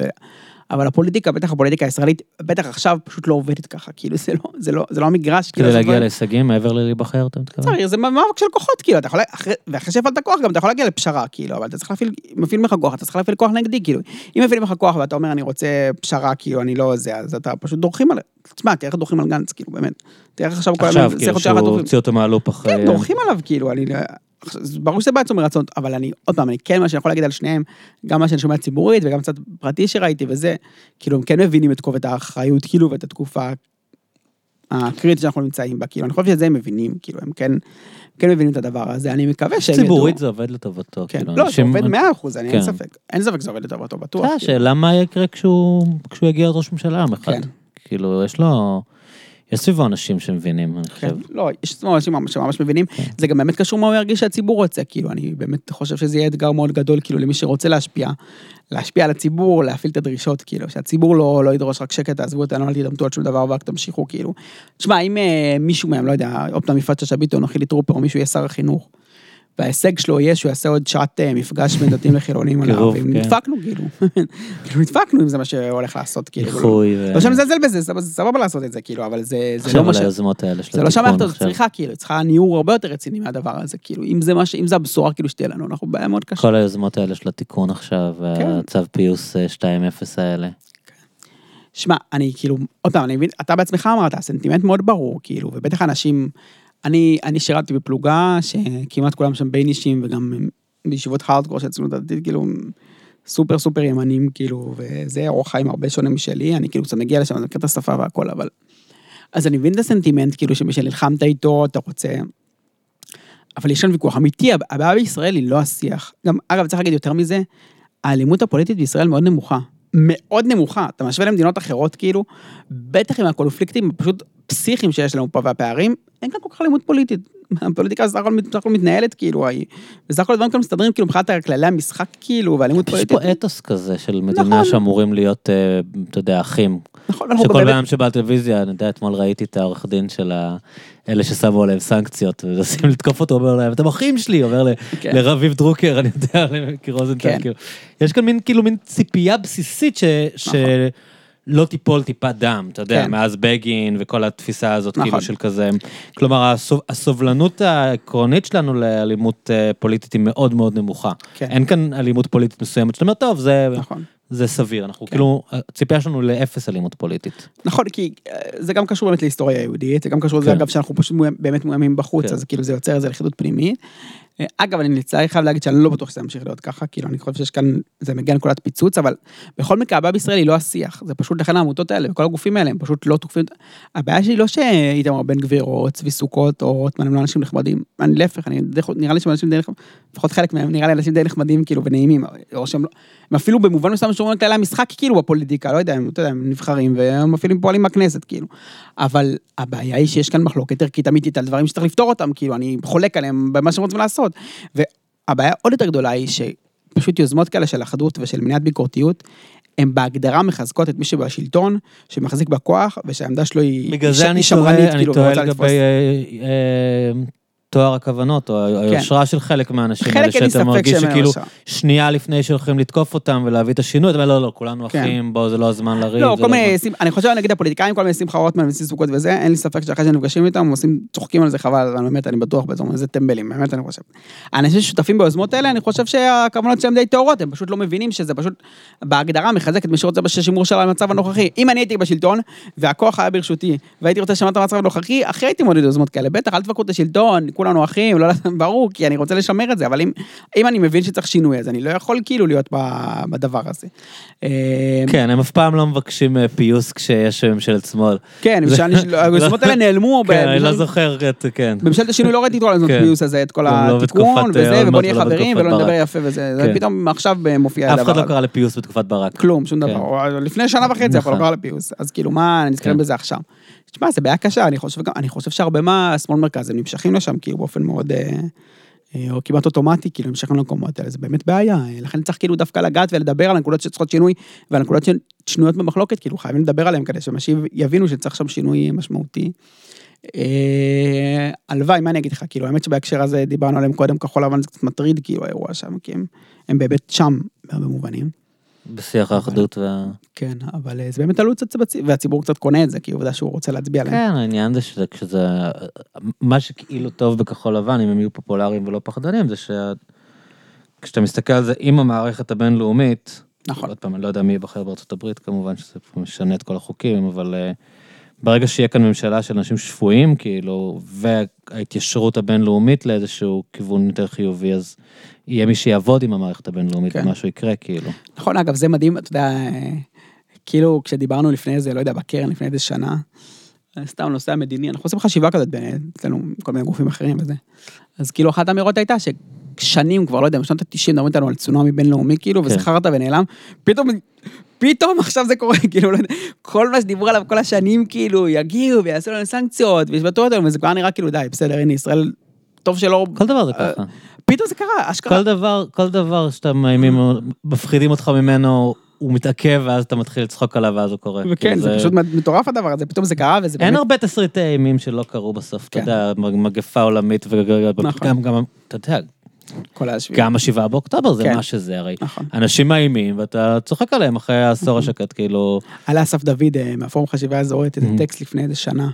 הוא כתב שזה הולך להתפוצץ, טקסט כאילו אפוקליפטי, כאילו, זה הולך להתפוצץ עלינו, כאילו, עדיף שלא נהיה כאן, משהו, טקסט כאילו קשוח מאוד מאוד, ואנשים גם סופר ביקרו אותו על זה, ותשמע, מה כמה... הוא הרבה- אמר, שתהיה התקפה? הוא אמר כן. מעזה או שהוא אמר... הוא לא דווקא מאז, הוא אמר כל הסיפור הפלסטיני, כאילו, זה יתפוצץ עלינו, כן. כאילו, זה- אתם לא מבינים בכלל מה קורה שם, כאילו, כי הוא זה הוא קטסטרופה, ל... אנחנו לא... לשטח. כן, הוא שומע את השיח, כאילו, הוא שומע... תשמע, וזה היה נראה לי גם טקסט, כאילו, טוב, בסדר, אמרתי, נו, אני יודע. כן, זה, יש אנשים שהם... כן, אה, שהם... אה, אלרמיסטים. אלרמיסטים, בדיוק. אבל אה, כן, בקיצור זה, כן, אתה צודק אבל שהסיפור הזה באמת של העולם, כאילו זה קצת אה, נראה שזה יכול להציל אותנו מעצמנו, ובדיוק פרסמנו בתלם מאמר של גיא מרון, גיא, לא, גיא לרון, מהמם. פרופסור מהעברית. אז הוא מתאר שם מאוד מעניין את ההקבלה כאילו בין מה שקורה עכשיו ליום כיפור, גם בהקשר של מה שקורה בינלאומי מסביב. כאילו כל הקשר עכשיו של הנפט, נגיד עם מה שקורה ב... גם הצורך של האירופאים בנפט, כי מפסיק להם מרוסיה, ומה שקורה עם מפרץ, עם אה, החות'ים כאילו, ולפי הטענה שלו שם, כאילו הניתוח שלו את המצב הגיאופוליטי אז והיום, הוא מראה שם שאחרי מלחמת יום כיפור בעצם העולם כאילו אמר לישראל אה, בעיקר ארצות הברית, תגיעי כבר להסכם שלום עם המצרים, כי את תוקע מפריעה לנו כאילו להעביר נפט ואת אה, עושה לנו בלאגן, כבר עושה לנו רעש יותר מדי, אז תגיעי איתם להסכם שלום. אז התרחיש הדי אופטימי שלו שם, כאילו, שזה גם הולך לקרות עכשיו. כאילו הטענה שלו שזה, וגם הסנקציות עכשיו ומה שקורה, שכאילו פשוט העולם קצת נמאס מאיתנו. אם אלה המניעים, אז זה אומר שזה יקרה גם תחת טראמפ. נכון. בניגוד ל...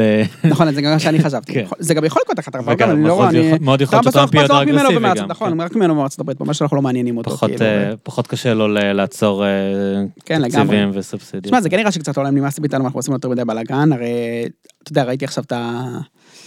יש בחירות באיחוד האירופי עוד מעט, אז אתה רואה את הסקרים, כאילו, כאילו? כן. אז גם שם, אתה יודע, השמאל כאילו באמת למות, כאילו, מביך. השמאל הירוקים כאילו נעלמים, וה... הכי מפחיד זה אה, גרמניה. נכון, אתה עוקב אחרי הסקרים בגרמניה? זה כן, זה לא. היה. נכון, למרות שהם קצת ירדו עכשיו. כן.